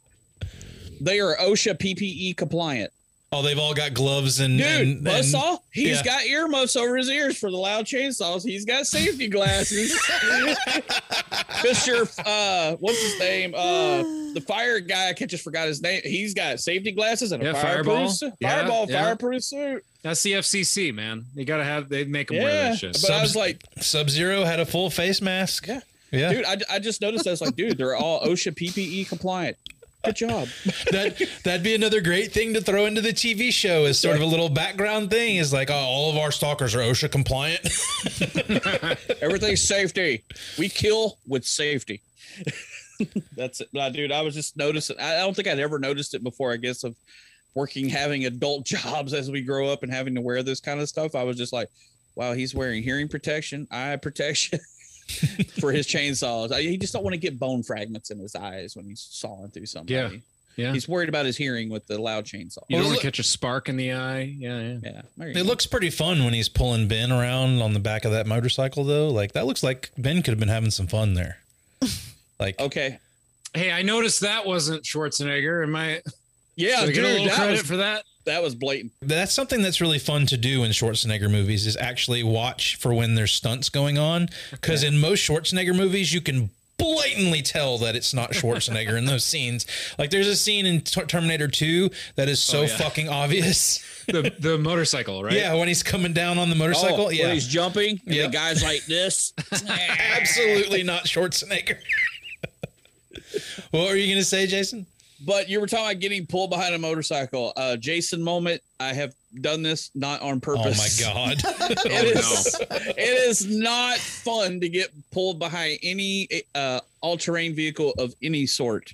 And unfortunately, mine was being pulled uh, on a skateboard, in which I fell off, and I got drug on the concrete and the gravel. Hmm. And Yikes. Not fun. Well, as far as our stalker scene goes here with Buzzsaw and Dynamo, I mean, unfortunately, we we lose Laughlin and Weiss here. Was I just not seeing it properly, or did Buzzsaw hit Laughlin in the arm and that killed him? No, he's kind of. I think he's covering it with his arm. So yeah, kind it of, went to, into his gut. Like, remember, it cut through wood easily. Imagine what it would do to skin and bone. Yeah, I mean that was kind of the reveal. I think when when Moved his arm back. Arnie comes back and he moves his arm and you see it. So, props to Yaphet Kotto. That dude can sell. I mean, he did not have a lot of screen time in this movie, and you hmm. still feel it when he Yeah, that that like that death scene. It's just like, oh man, like I, you know what I mean? Maybe Well, it's, it's- just because it, you know that these guys are here. They've been put in this position for no reason. Like the, Yeah. you know that these guys are not bad people. Hmm. They've just been portrayed as bad people in the media. Well, arguably he's a better person than Ben Richards because Right. they are he and and what's the other dude Weiss. Weiss. Weiss are like really trying to make a difference and help people. Mhm. Um, Which is some good one-liners come from them trying to find the uplink satellite in the in the place, and Richards is just like, "No, we got to get out of here." Like, there's some good one-liners in there that we're about to get to. for for as many like you know cheesy one-liners and stuff in this movie as there are, I think Arnold really does like have some good comedic beats, like some good comedic timing with some of his lines. Like yeah, his sort of uh, attitude towards just survival uh huh, feeds some Okay. humor in the film. right. All right, but this is the part I feel uh, you're talking about Amber. Dynamo's character is pathetic. The st- the whole idea, like you said, he looks like a human Lite-Brite. he's freaking Pavarotti opera singer over here, like this. Right. And dude, and he's in that little bitty freaking car. Dude, he's oversized for the car, the little go kart. And I love that when he's chasing Ben Richards up the thing, you can hear them playing Flight of the Valkyrie in the background. Yeah. Well, Yeah, apparently, apparently that guy was actually an opera singer and sang the lines. In, in the when they introduced Dynamo and he's singing, he actually sang that. He's Elmer Fudd, dude. Yeah, I don't understand his his character. So Yeah, he, it's- he needs a rework. Like Mm-hmm. How could he be one of like the top? Like even the people that he electrocutes. Like, well, I guess uh, the one guy does die from being Yeah, electrocuted, Weiss. but I just like seeing the rotoscope lightning. I'm just happy to see some rotoscope lightning anytime I can get it. Let me have it. But yes, I agree. He's not much of a threat. And I think the reason Weiss died when he got electrocuted because he was with the electrical panel working on the code. I think that helped. That's what I was getting die. to is like the the energy transference from that thing because he he zaps Amber shortly after that and it just stuns her. Yeah. Well, So he I- does. he- He has a stunning because it's a different color when it came out. Oh, okay. But he shoots. He shoots it at Ben Richards, and it hits right to the ground, and you see the electricity go up into his legs, and he's still running. Yeah. Well, just yeah, he got like a little bit of the electricity. Yeah. He's he's Arnold, you know, he can absorb some of that. Plus, he's wearing like a Shocker uniform, you know, from Marvel. Shocker, Yeah. the Shocker. Yeah. Mhm. He's got like I'm the, the, shocker. I'm the shocker. He's got the the the quilted uh quilted outfit. Dynamo's kind of rapey though. Like Oh, for sure. Later, for sure. later. No, he's rapey there because he's Yeah, got he's her rapey laying on top too. of that Yeah. brick, that Yeah. piece of slab of concrete. He's going to do it then. Yep. Which makes him even more pathetic. He's just like this, just pathetic. Like And honestly, like when I was a kid and saw this, and the whole thing goes down between uh, Ben and Dynamo, when he he goes up that hill chasing Ben Richards and then falls down. I, he shouldn't have survived that because his fucking head's sticking out of this car that just rolled over thirteen times. yeah, you need a roll bar, bud. Right, and then his his mohawk saved him. But I was always, when I was a kid, I guess I really, really wasn't paying attention to the dialogue in that scene because it's blatantly obvious that he says, I wouldn't kill anybody, even scum like you, because you're unarmed. Yeah, when he stabs him, I always thought he did stab him. And when I was a kid, I thought he killed him. And then when he comes back later, I was like, whoa, wait a minute. What happened? Like, I was- Another gladiator thing. They Yeah. do that in Gladiator. He everyone wants him to kill him, and he doesn't. He doesn't finish the guy off. I mean, come on. These are Ridley Scott is a hack. after well after this uh everybody starts thinking oh well ben richards is in the game let's start betting on him and Yep. shit's starting to get serious but i want to go ahead and get into it You're gonna need a bigger quote. jason you got any taglines for us Uh, I, there were four, but they were literally two of them were a mix of the first two. So I'm just gonna go with these two. Uh, the year is 2019. The finest men in America don't run for president. President, they run for their lives. uh, that's okay it's not Yeah. terrible I don't mind it. Yeah. Uh, the Running Man, a game nobody survives, but Schwarzenegger has yet to play. yeah. stupid We're just leaning on our on our yeah big name. Yeah, and then literally the other two were like half of this one mixed with half of this one, and then the other one was the other half. It was like really, there was really basically two taglines. So, yeah, the first one's good, but again, the long tagline, Yeah, love it. really, really long. So I love I don't it. know. I really don't care for either one, but the first, if I had to choose, is better than the second. So, and that's your taglines, folks. there's already plenty that have happened there are more that are going to happen but we're just going to go ahead and start going from here first one i'm going to throw out there is at the beginning during the prison break he grabs the guy by the belt and he goes give you a lift throws him over the side of the thing Uh, I'm gonna go with Buzzsaw because we kind of skipped over his whole fight and death scene here, but I love the saw. The saw is part of me, and I'm gonna make it part of you. yeah Yeah. jenny Uh, you, you look like you got a few here jenny I got a bunch. Nothing worth losing your head over. right i've got that one written down too Eric, what you got? Uh, when he's got Amber hostage, he says, "Remember, I can break your neck like a chicken." Like a chicken. Uh, I can get 10 points just for his biceps alone. Yep, that's good.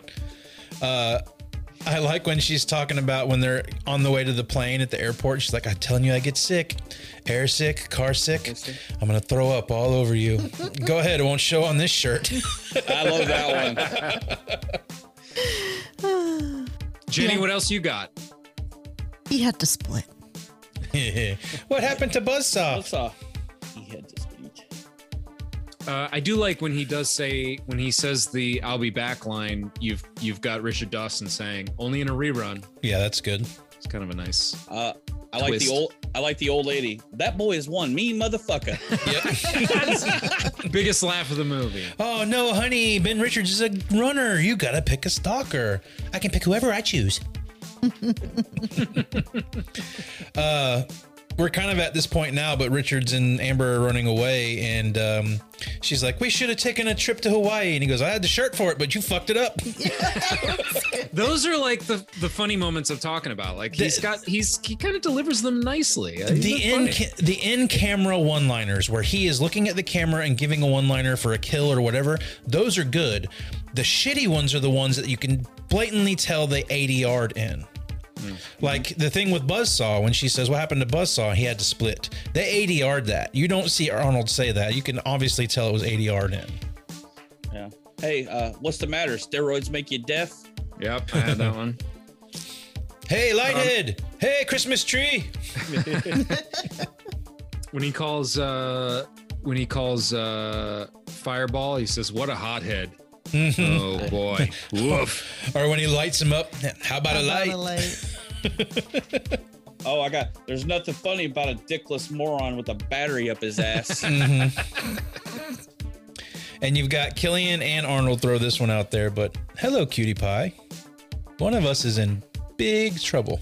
I, I I have one, another one here. Uh, when she has the the the video footage of the uh, you know that exonerates him, he says, "Where did you hide that?" And she says, "It's none of your business." Yeah, can we? And my question is, where did she hide? can, can we speculate? I mean, Can we I- speculate that she hid that in have a to? Nah, yeah, you don't really have questionable to. area? yeah, because yeah, we know where it was. I think we know Uh, where it was. Okay. Uplinks underground. Shove the uplink up your ass, and then you'll be underground. These are the ones I was about to get to. They're talking about getting to the satellite and they've got to jam the signal. And he's like, jam it up your ass. I say, all I see is a bunch of low, uh, low foreheads who think they can change the world with dreams and talk. yeah. That was I like when they break into the the the TV control room and they say, "Don't touch that dial." Yeah, that's a Dwe- that's a Dweezil Zappa That's- line that's right there. what it was, yeah. I there's a there's a the quote in this movie. I think that we should probably play the clip of. You cold-blooded bastard. I'll tell you what I think of it. I live to see you eat that contract. But I hope you leave enough room for my fist because I'm going to ram it into your stomach and break your goddamn spine! Ah! Another good line is when they're doing the uplink code at the end and he goes, Mr. Spock, you have the con. And the guy goes, Who's Mr. Spock? that is fun. That is fun. Come on, man. We still knew who Leonard Nimoy was in 2019. Here we are with Fireball. They've sent Fireball into the mix. Old, That's old Jim Fireball, Brown. Jim Brown. Jim Brown. Dude, I mean, you greatest, know. one of the greatest running backs in NFL history. That being said, Fireball is kind of a dud. Yes. And his hair is fucking terrible. You mean awesome, I think, but Terrible. his hair is the best thing about him. Uh, they just he doesn't have much to do here. We don't really see. I do kind of like how the flames are pink. I think that's just because they're so hot coming out of that gun. But yeah, I, I think that's cool. I, I that feels like an effect, right? Like It's probably something they put in the uh, or fuel. or an intentional, yeah, something an additive in the fuel to make it pink. It's just weird that it's a pink flame. I know different fuels will burn different colors, and you can add things to them and change it. One thing I really like about this scene when they're going through this area and it's like a, an old locker room or something like that, and you know you've got uh, Amber and Ben have been split up, and Fireball's going after Amber and she finds these bodies within this locker room or whatever and she finds out that it's actually the quote unquote winners, of the last running man. And uh, I think that's That a is very an interesting reveal. Yeah. yeah. And uh, I like when she sees, you know, Fireball approaches her and she's like, last season's winners. And he's last season's losers. I, I mean, I think that's a really cool aspect of this. Again, that that they've fabricated all of this. It's all mm-hmm. for entertainment purpose, and we've got to let you know that somebody has won this at some point. Nope, this is all fabricated for your viewing pleasure. Right. You wouldn't watch as much if you thought there was no chance of anyone Right. ever winning. Right. E- even though people are so excited about the stalkers taking these people out like that's one thing that's kind of a little off kilter here is they're so unhappy when these stalkers get taken out maybe it's that no stalkers have ever been taken out before people they're they're just been told that they have evaded the stalkers to the end of i don't even Right. really know what the end game of this game is. You is got to go through all four quadrants. okay i i Yeah, I- it does. Yeah, that's that is a good point, Josh. For a, a show called The Running Man, you know, our our guys never actually just escape anyone; they always kill them. right Yeah, because remember, if you win, you get a jury of your peers, uh, suspended Reduced sentence, all of that or, stuff, yeah. uh, or, or a pardon, which is lie, lie, lie. You're gonna die. So, Right. we don't lie, let- lie lie you're gonna die and again it's just like it's just like the gladiators right you you know the the the the big strong gladiators that always win are the celebrities and you know you gotta you gotta throw a bunch of prisoners at them to uh give him someone to kill gotta have ratings Do you guys think uh, Fireball's response to Richard's ripping out the gas line is pretty hilarious? When he panics? Yeah. my gas line! My gas line!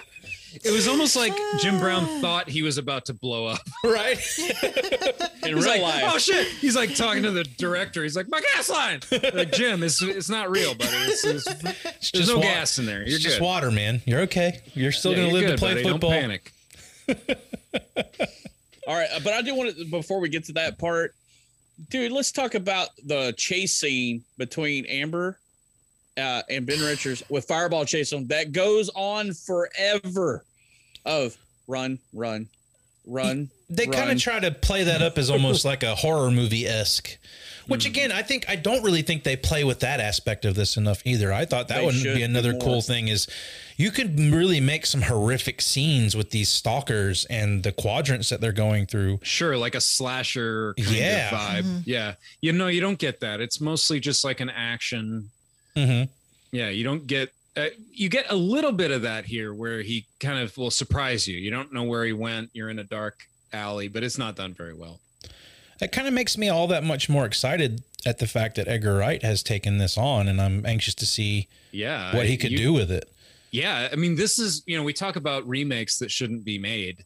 This is this is Prime great- candidate. This one should Yeah. be Yeah. made. This yes, is something that absolutely. has lots of great opportunities that were missed in the first go round, and you can really do something with it. Yeah, I mean, we've mentioned it on the show before. Like, you don't, you know, leave Back to the Future and Jaws and and all of those classic movies alone. Let's go back to the ones that had a great premise with a bad script, and let's let's improve there. This or this poor execution or you know whatever it was. Yeah. like this is a one number one prime candidate for that for sure.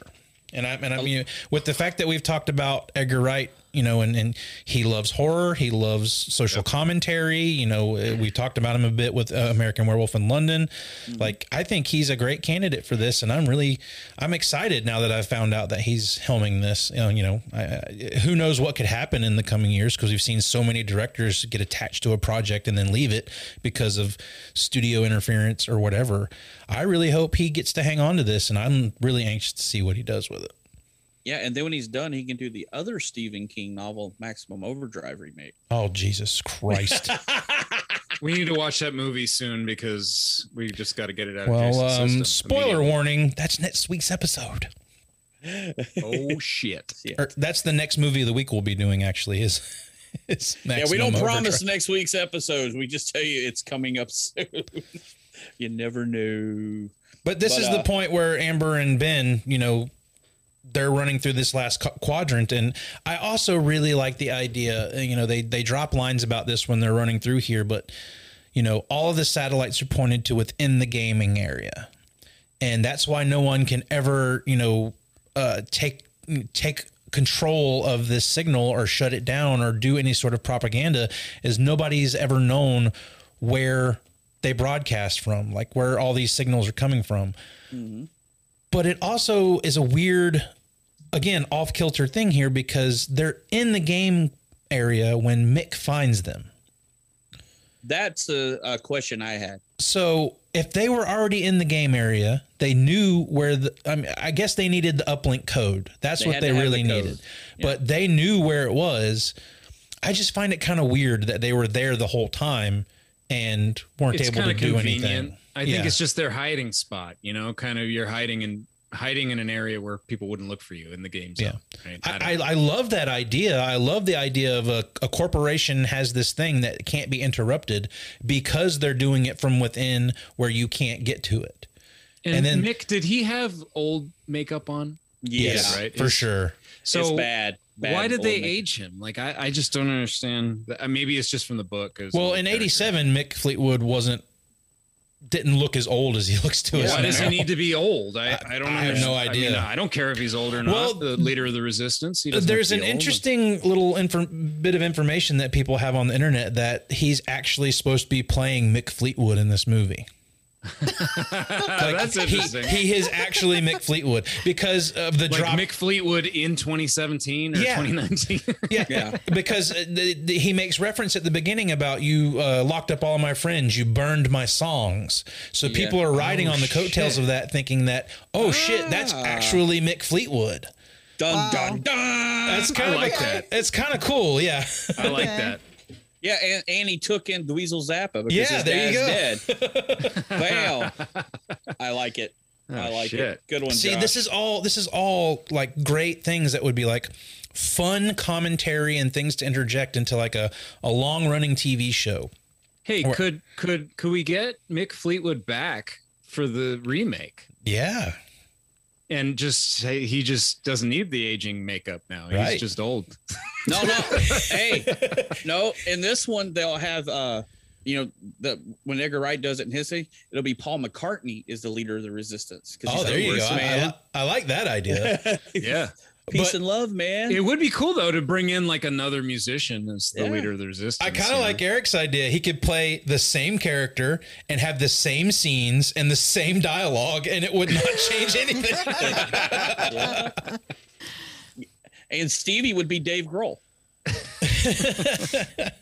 I like it. I'm going with it. we talked about how they get into some deep fake here, and I think this is another great thing that that that's a great problem that's interjected here is the fact that now they've lost Ben and Amber. They don't know what they're doing. Uh, Captain Freedom has had a moment of ego awakening and is like, "Fuck this! I'm not doing this." They manufacture a death scene, Yeah.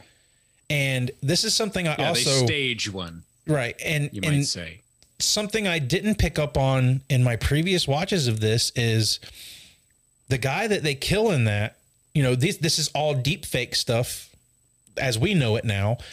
Like that's an actual person they killed. Yeah. Like, Is like, it- yeah, that they is even say you didn't have to actually kill him. yeah, that is And they're like, yeah, fucking crazy, dude. It's it's like it's like in Marvel movies they put everybody in a green suit. He was basically a guy wearing the green suit, but they killed him. yeah. yeah, he was he was uh what's Sean Gunn's brother's name? Sean Gunn. You're t- you're thinking of James. oh, Sean Gunn. Yeah, Yeah. he was Sean Gunn. Yeah. He was Sean Gunn. He was Andy Serkis. Yeah. But I, I I do like that scene where they're fighting in the in the cage and he throws that dude through those spikes. That shit's awesome.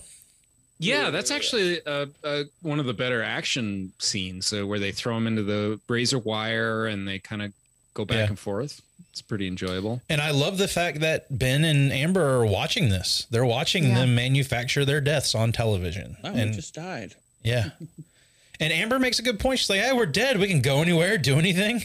You know? She's kind of got Ben's perspective from earlier. Like, yeah. And now yeah, he's we're good. completely flipped. I mean, he's got a good point though. Like they're never going to let him leave there. Like they're Right. going to hunt them down. They're going to make sure that they're, you know, it's, it's they're even more, yeah, they're even more of a target now. Yeah. because it you- would they re- have to re- make it reveal- real. Their very existence would be proof that the thing is fake. Right. Well, I thi- Arguably, they don't even have to go there. well, I and, think, and play that. Actually, now that I'm thinking about it, they don't even have to go there and play that video. All they have to do is play Just a video of themselves in the base where they're hidden and safe, and go, "Yeah, we're here." They've Yeah. already hacked into the thing. They can play whatever they want, right? Right. They don't even have to go there. They could just stand in the in the base and go, "We're here. We're still alive. They're liars. This is Eric- proof. I'm right here." Boom. Eric, that wouldn't make a very good final act, man. My point is, it's a it's a plot hole. A plot hole. It's a plot hole, and you're an asshole. There you go. Always an asshole. You're an asshole. No, we did that last week. So But yeah, I mean, here's here's where I was like, they're just gonna give her a gun. Like I just felt so out of left field that they're gonna make her part of this whole resistance now. I mean, It makes no sense. yeah, I mean.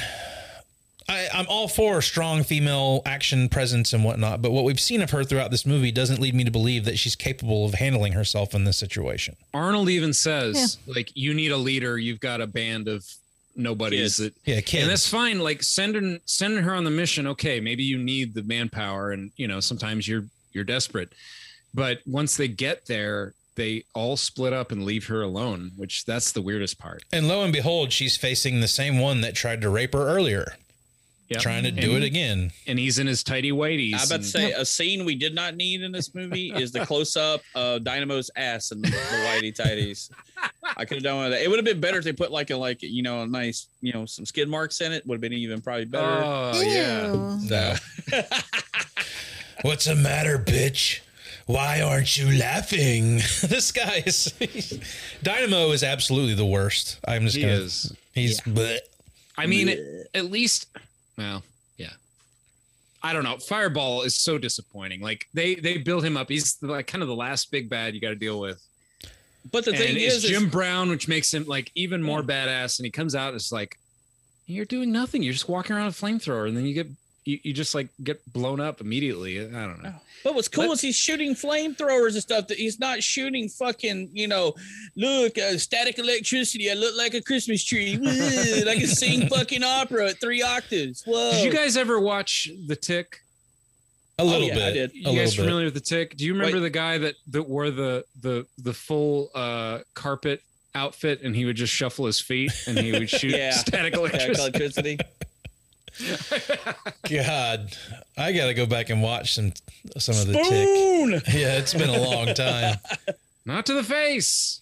Yeah, I mean, his outfit also is not practical in the fact that yeah, just throw some water on him and you're gonna take him out. Like all she Yeah, does is set off the sprinkler system. Yeah. He fries his ass.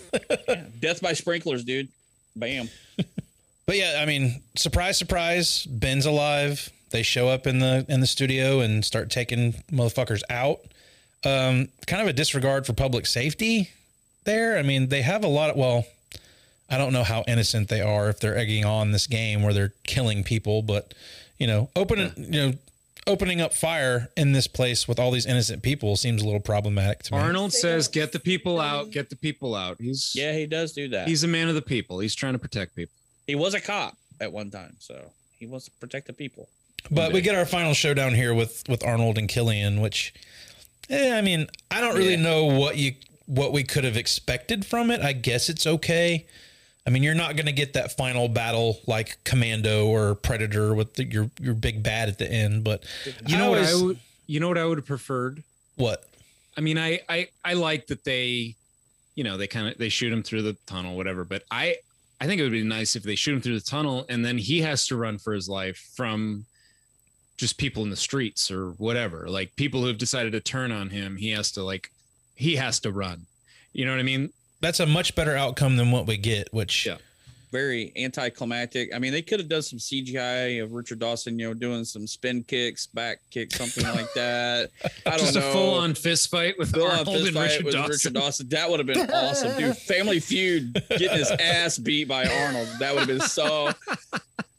And it's kind of a wet noodle. They sort of play up the, the Sven, the security guard guy who's with Killian this entire time. They kind of play it up like there's going to be this big battle between him and Arnold at the end. And nope, he's like, oh, I guess I got to go get some more steroids. It's funny that he's just named Sven. Yeah. Like he's it's just his name. He's Sven. That's his name Mm-hmm. in the film. He plays himself. Yeah. He's he's a good buddy with Arnold. Yeah, that's why I think he's in all of his movies. Yeah, I think Okay. they were. Much. I think they were lifting buddies. Lifting Yeah. buddies. But, I do like the one little one liner right there when uh Killian tells him to drop dead and he says, I don't do requests. Yep. He says, "Well, that hit the spot." Mm-hmm. The other thing that I think does not need to be here in this movie is this last shot of him, him and Amber, completely unnecessary. They're brought together by trauma.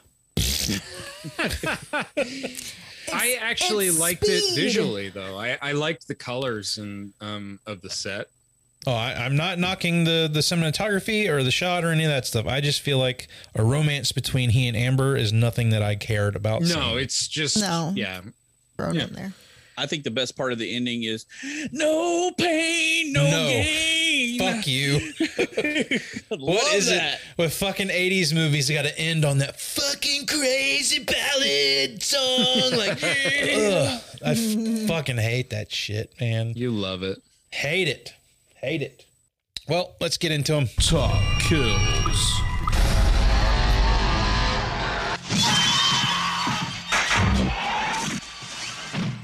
Kills. That sounds good. Let's do that. Are we all gonna have, or at least half of us have the same kill?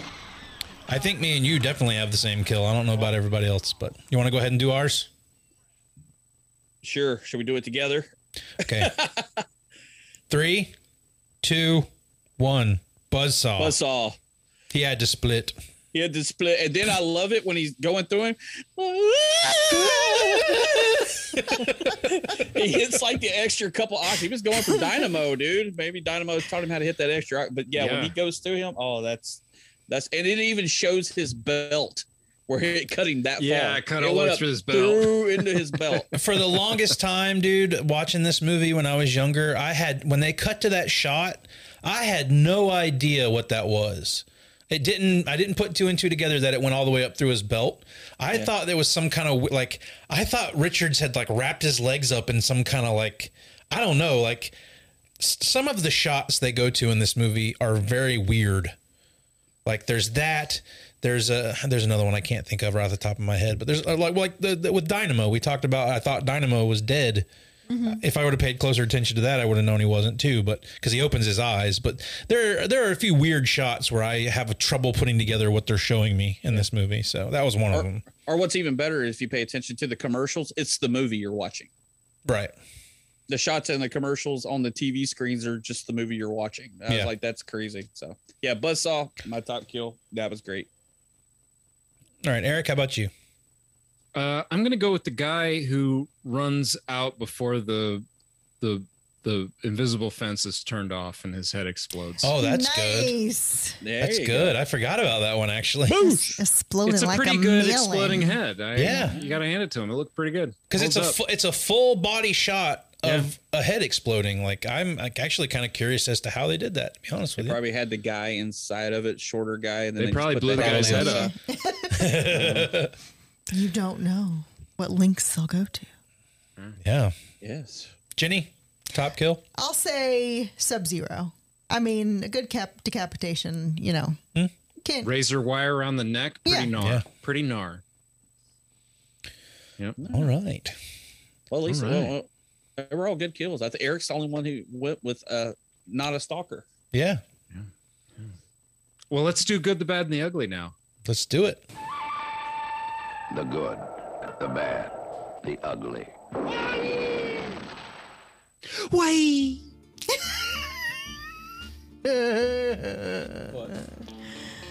The good here is the social commentary slash the the the idea behind this. I think is a very very good idea.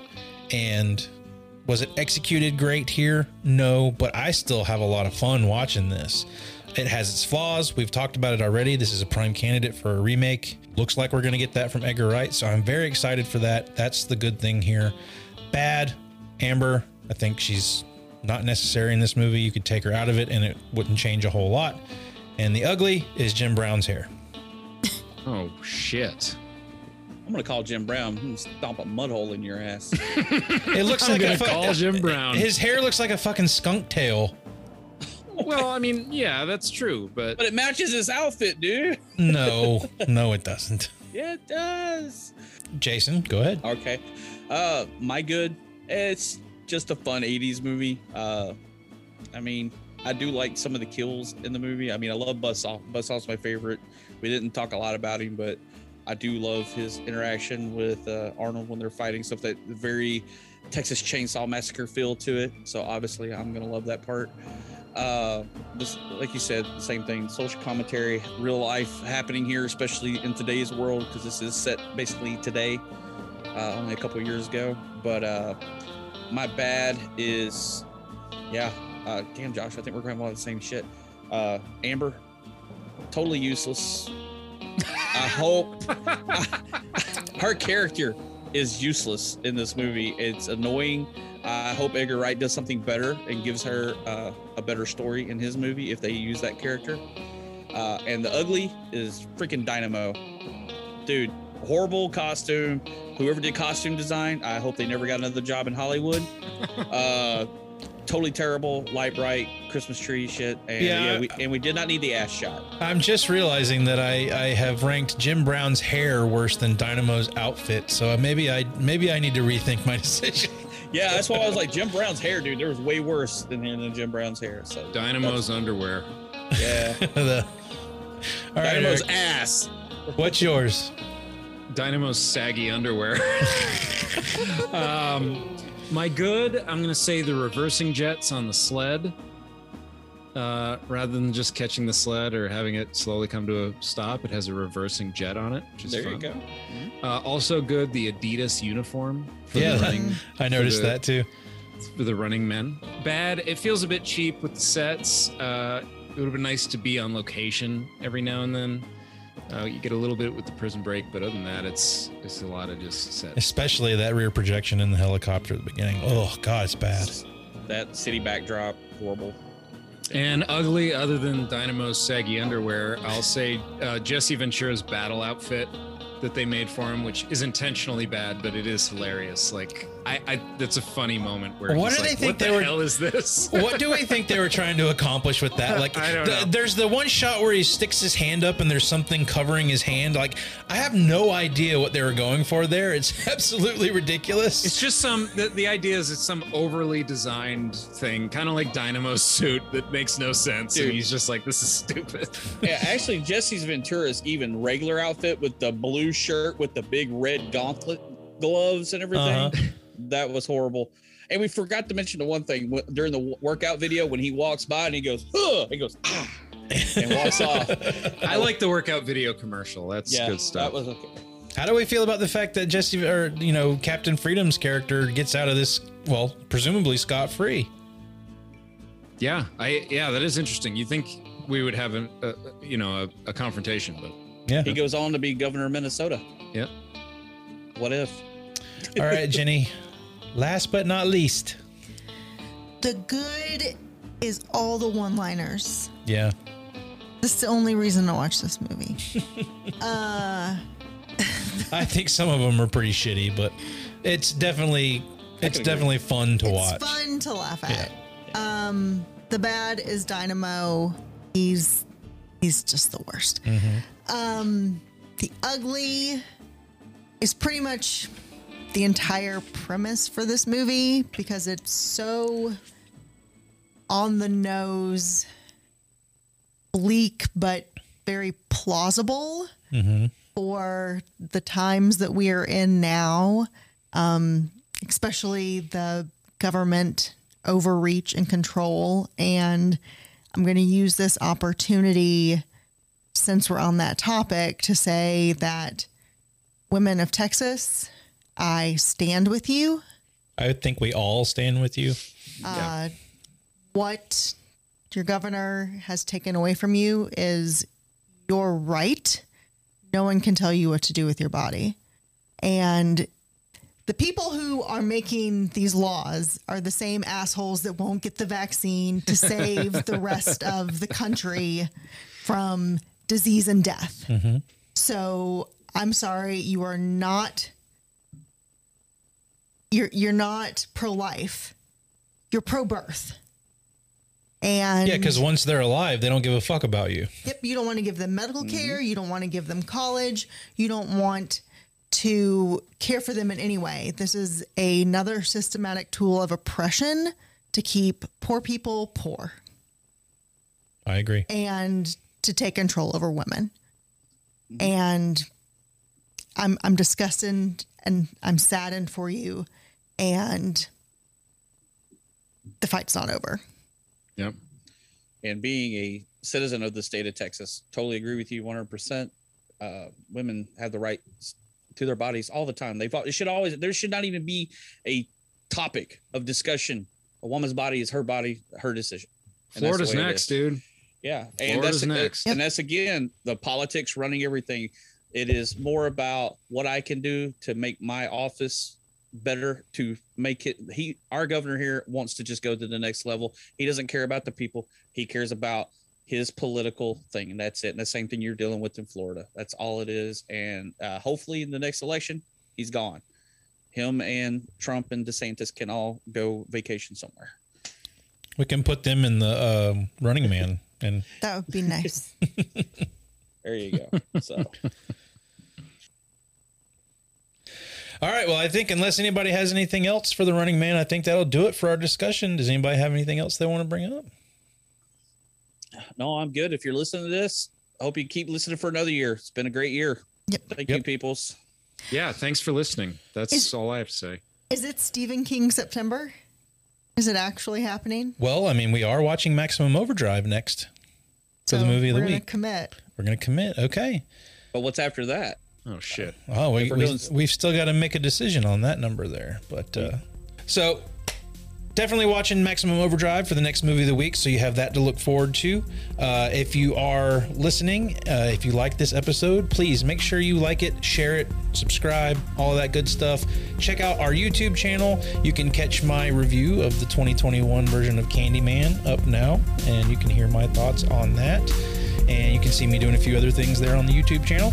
And until next time, be kind. Rewind!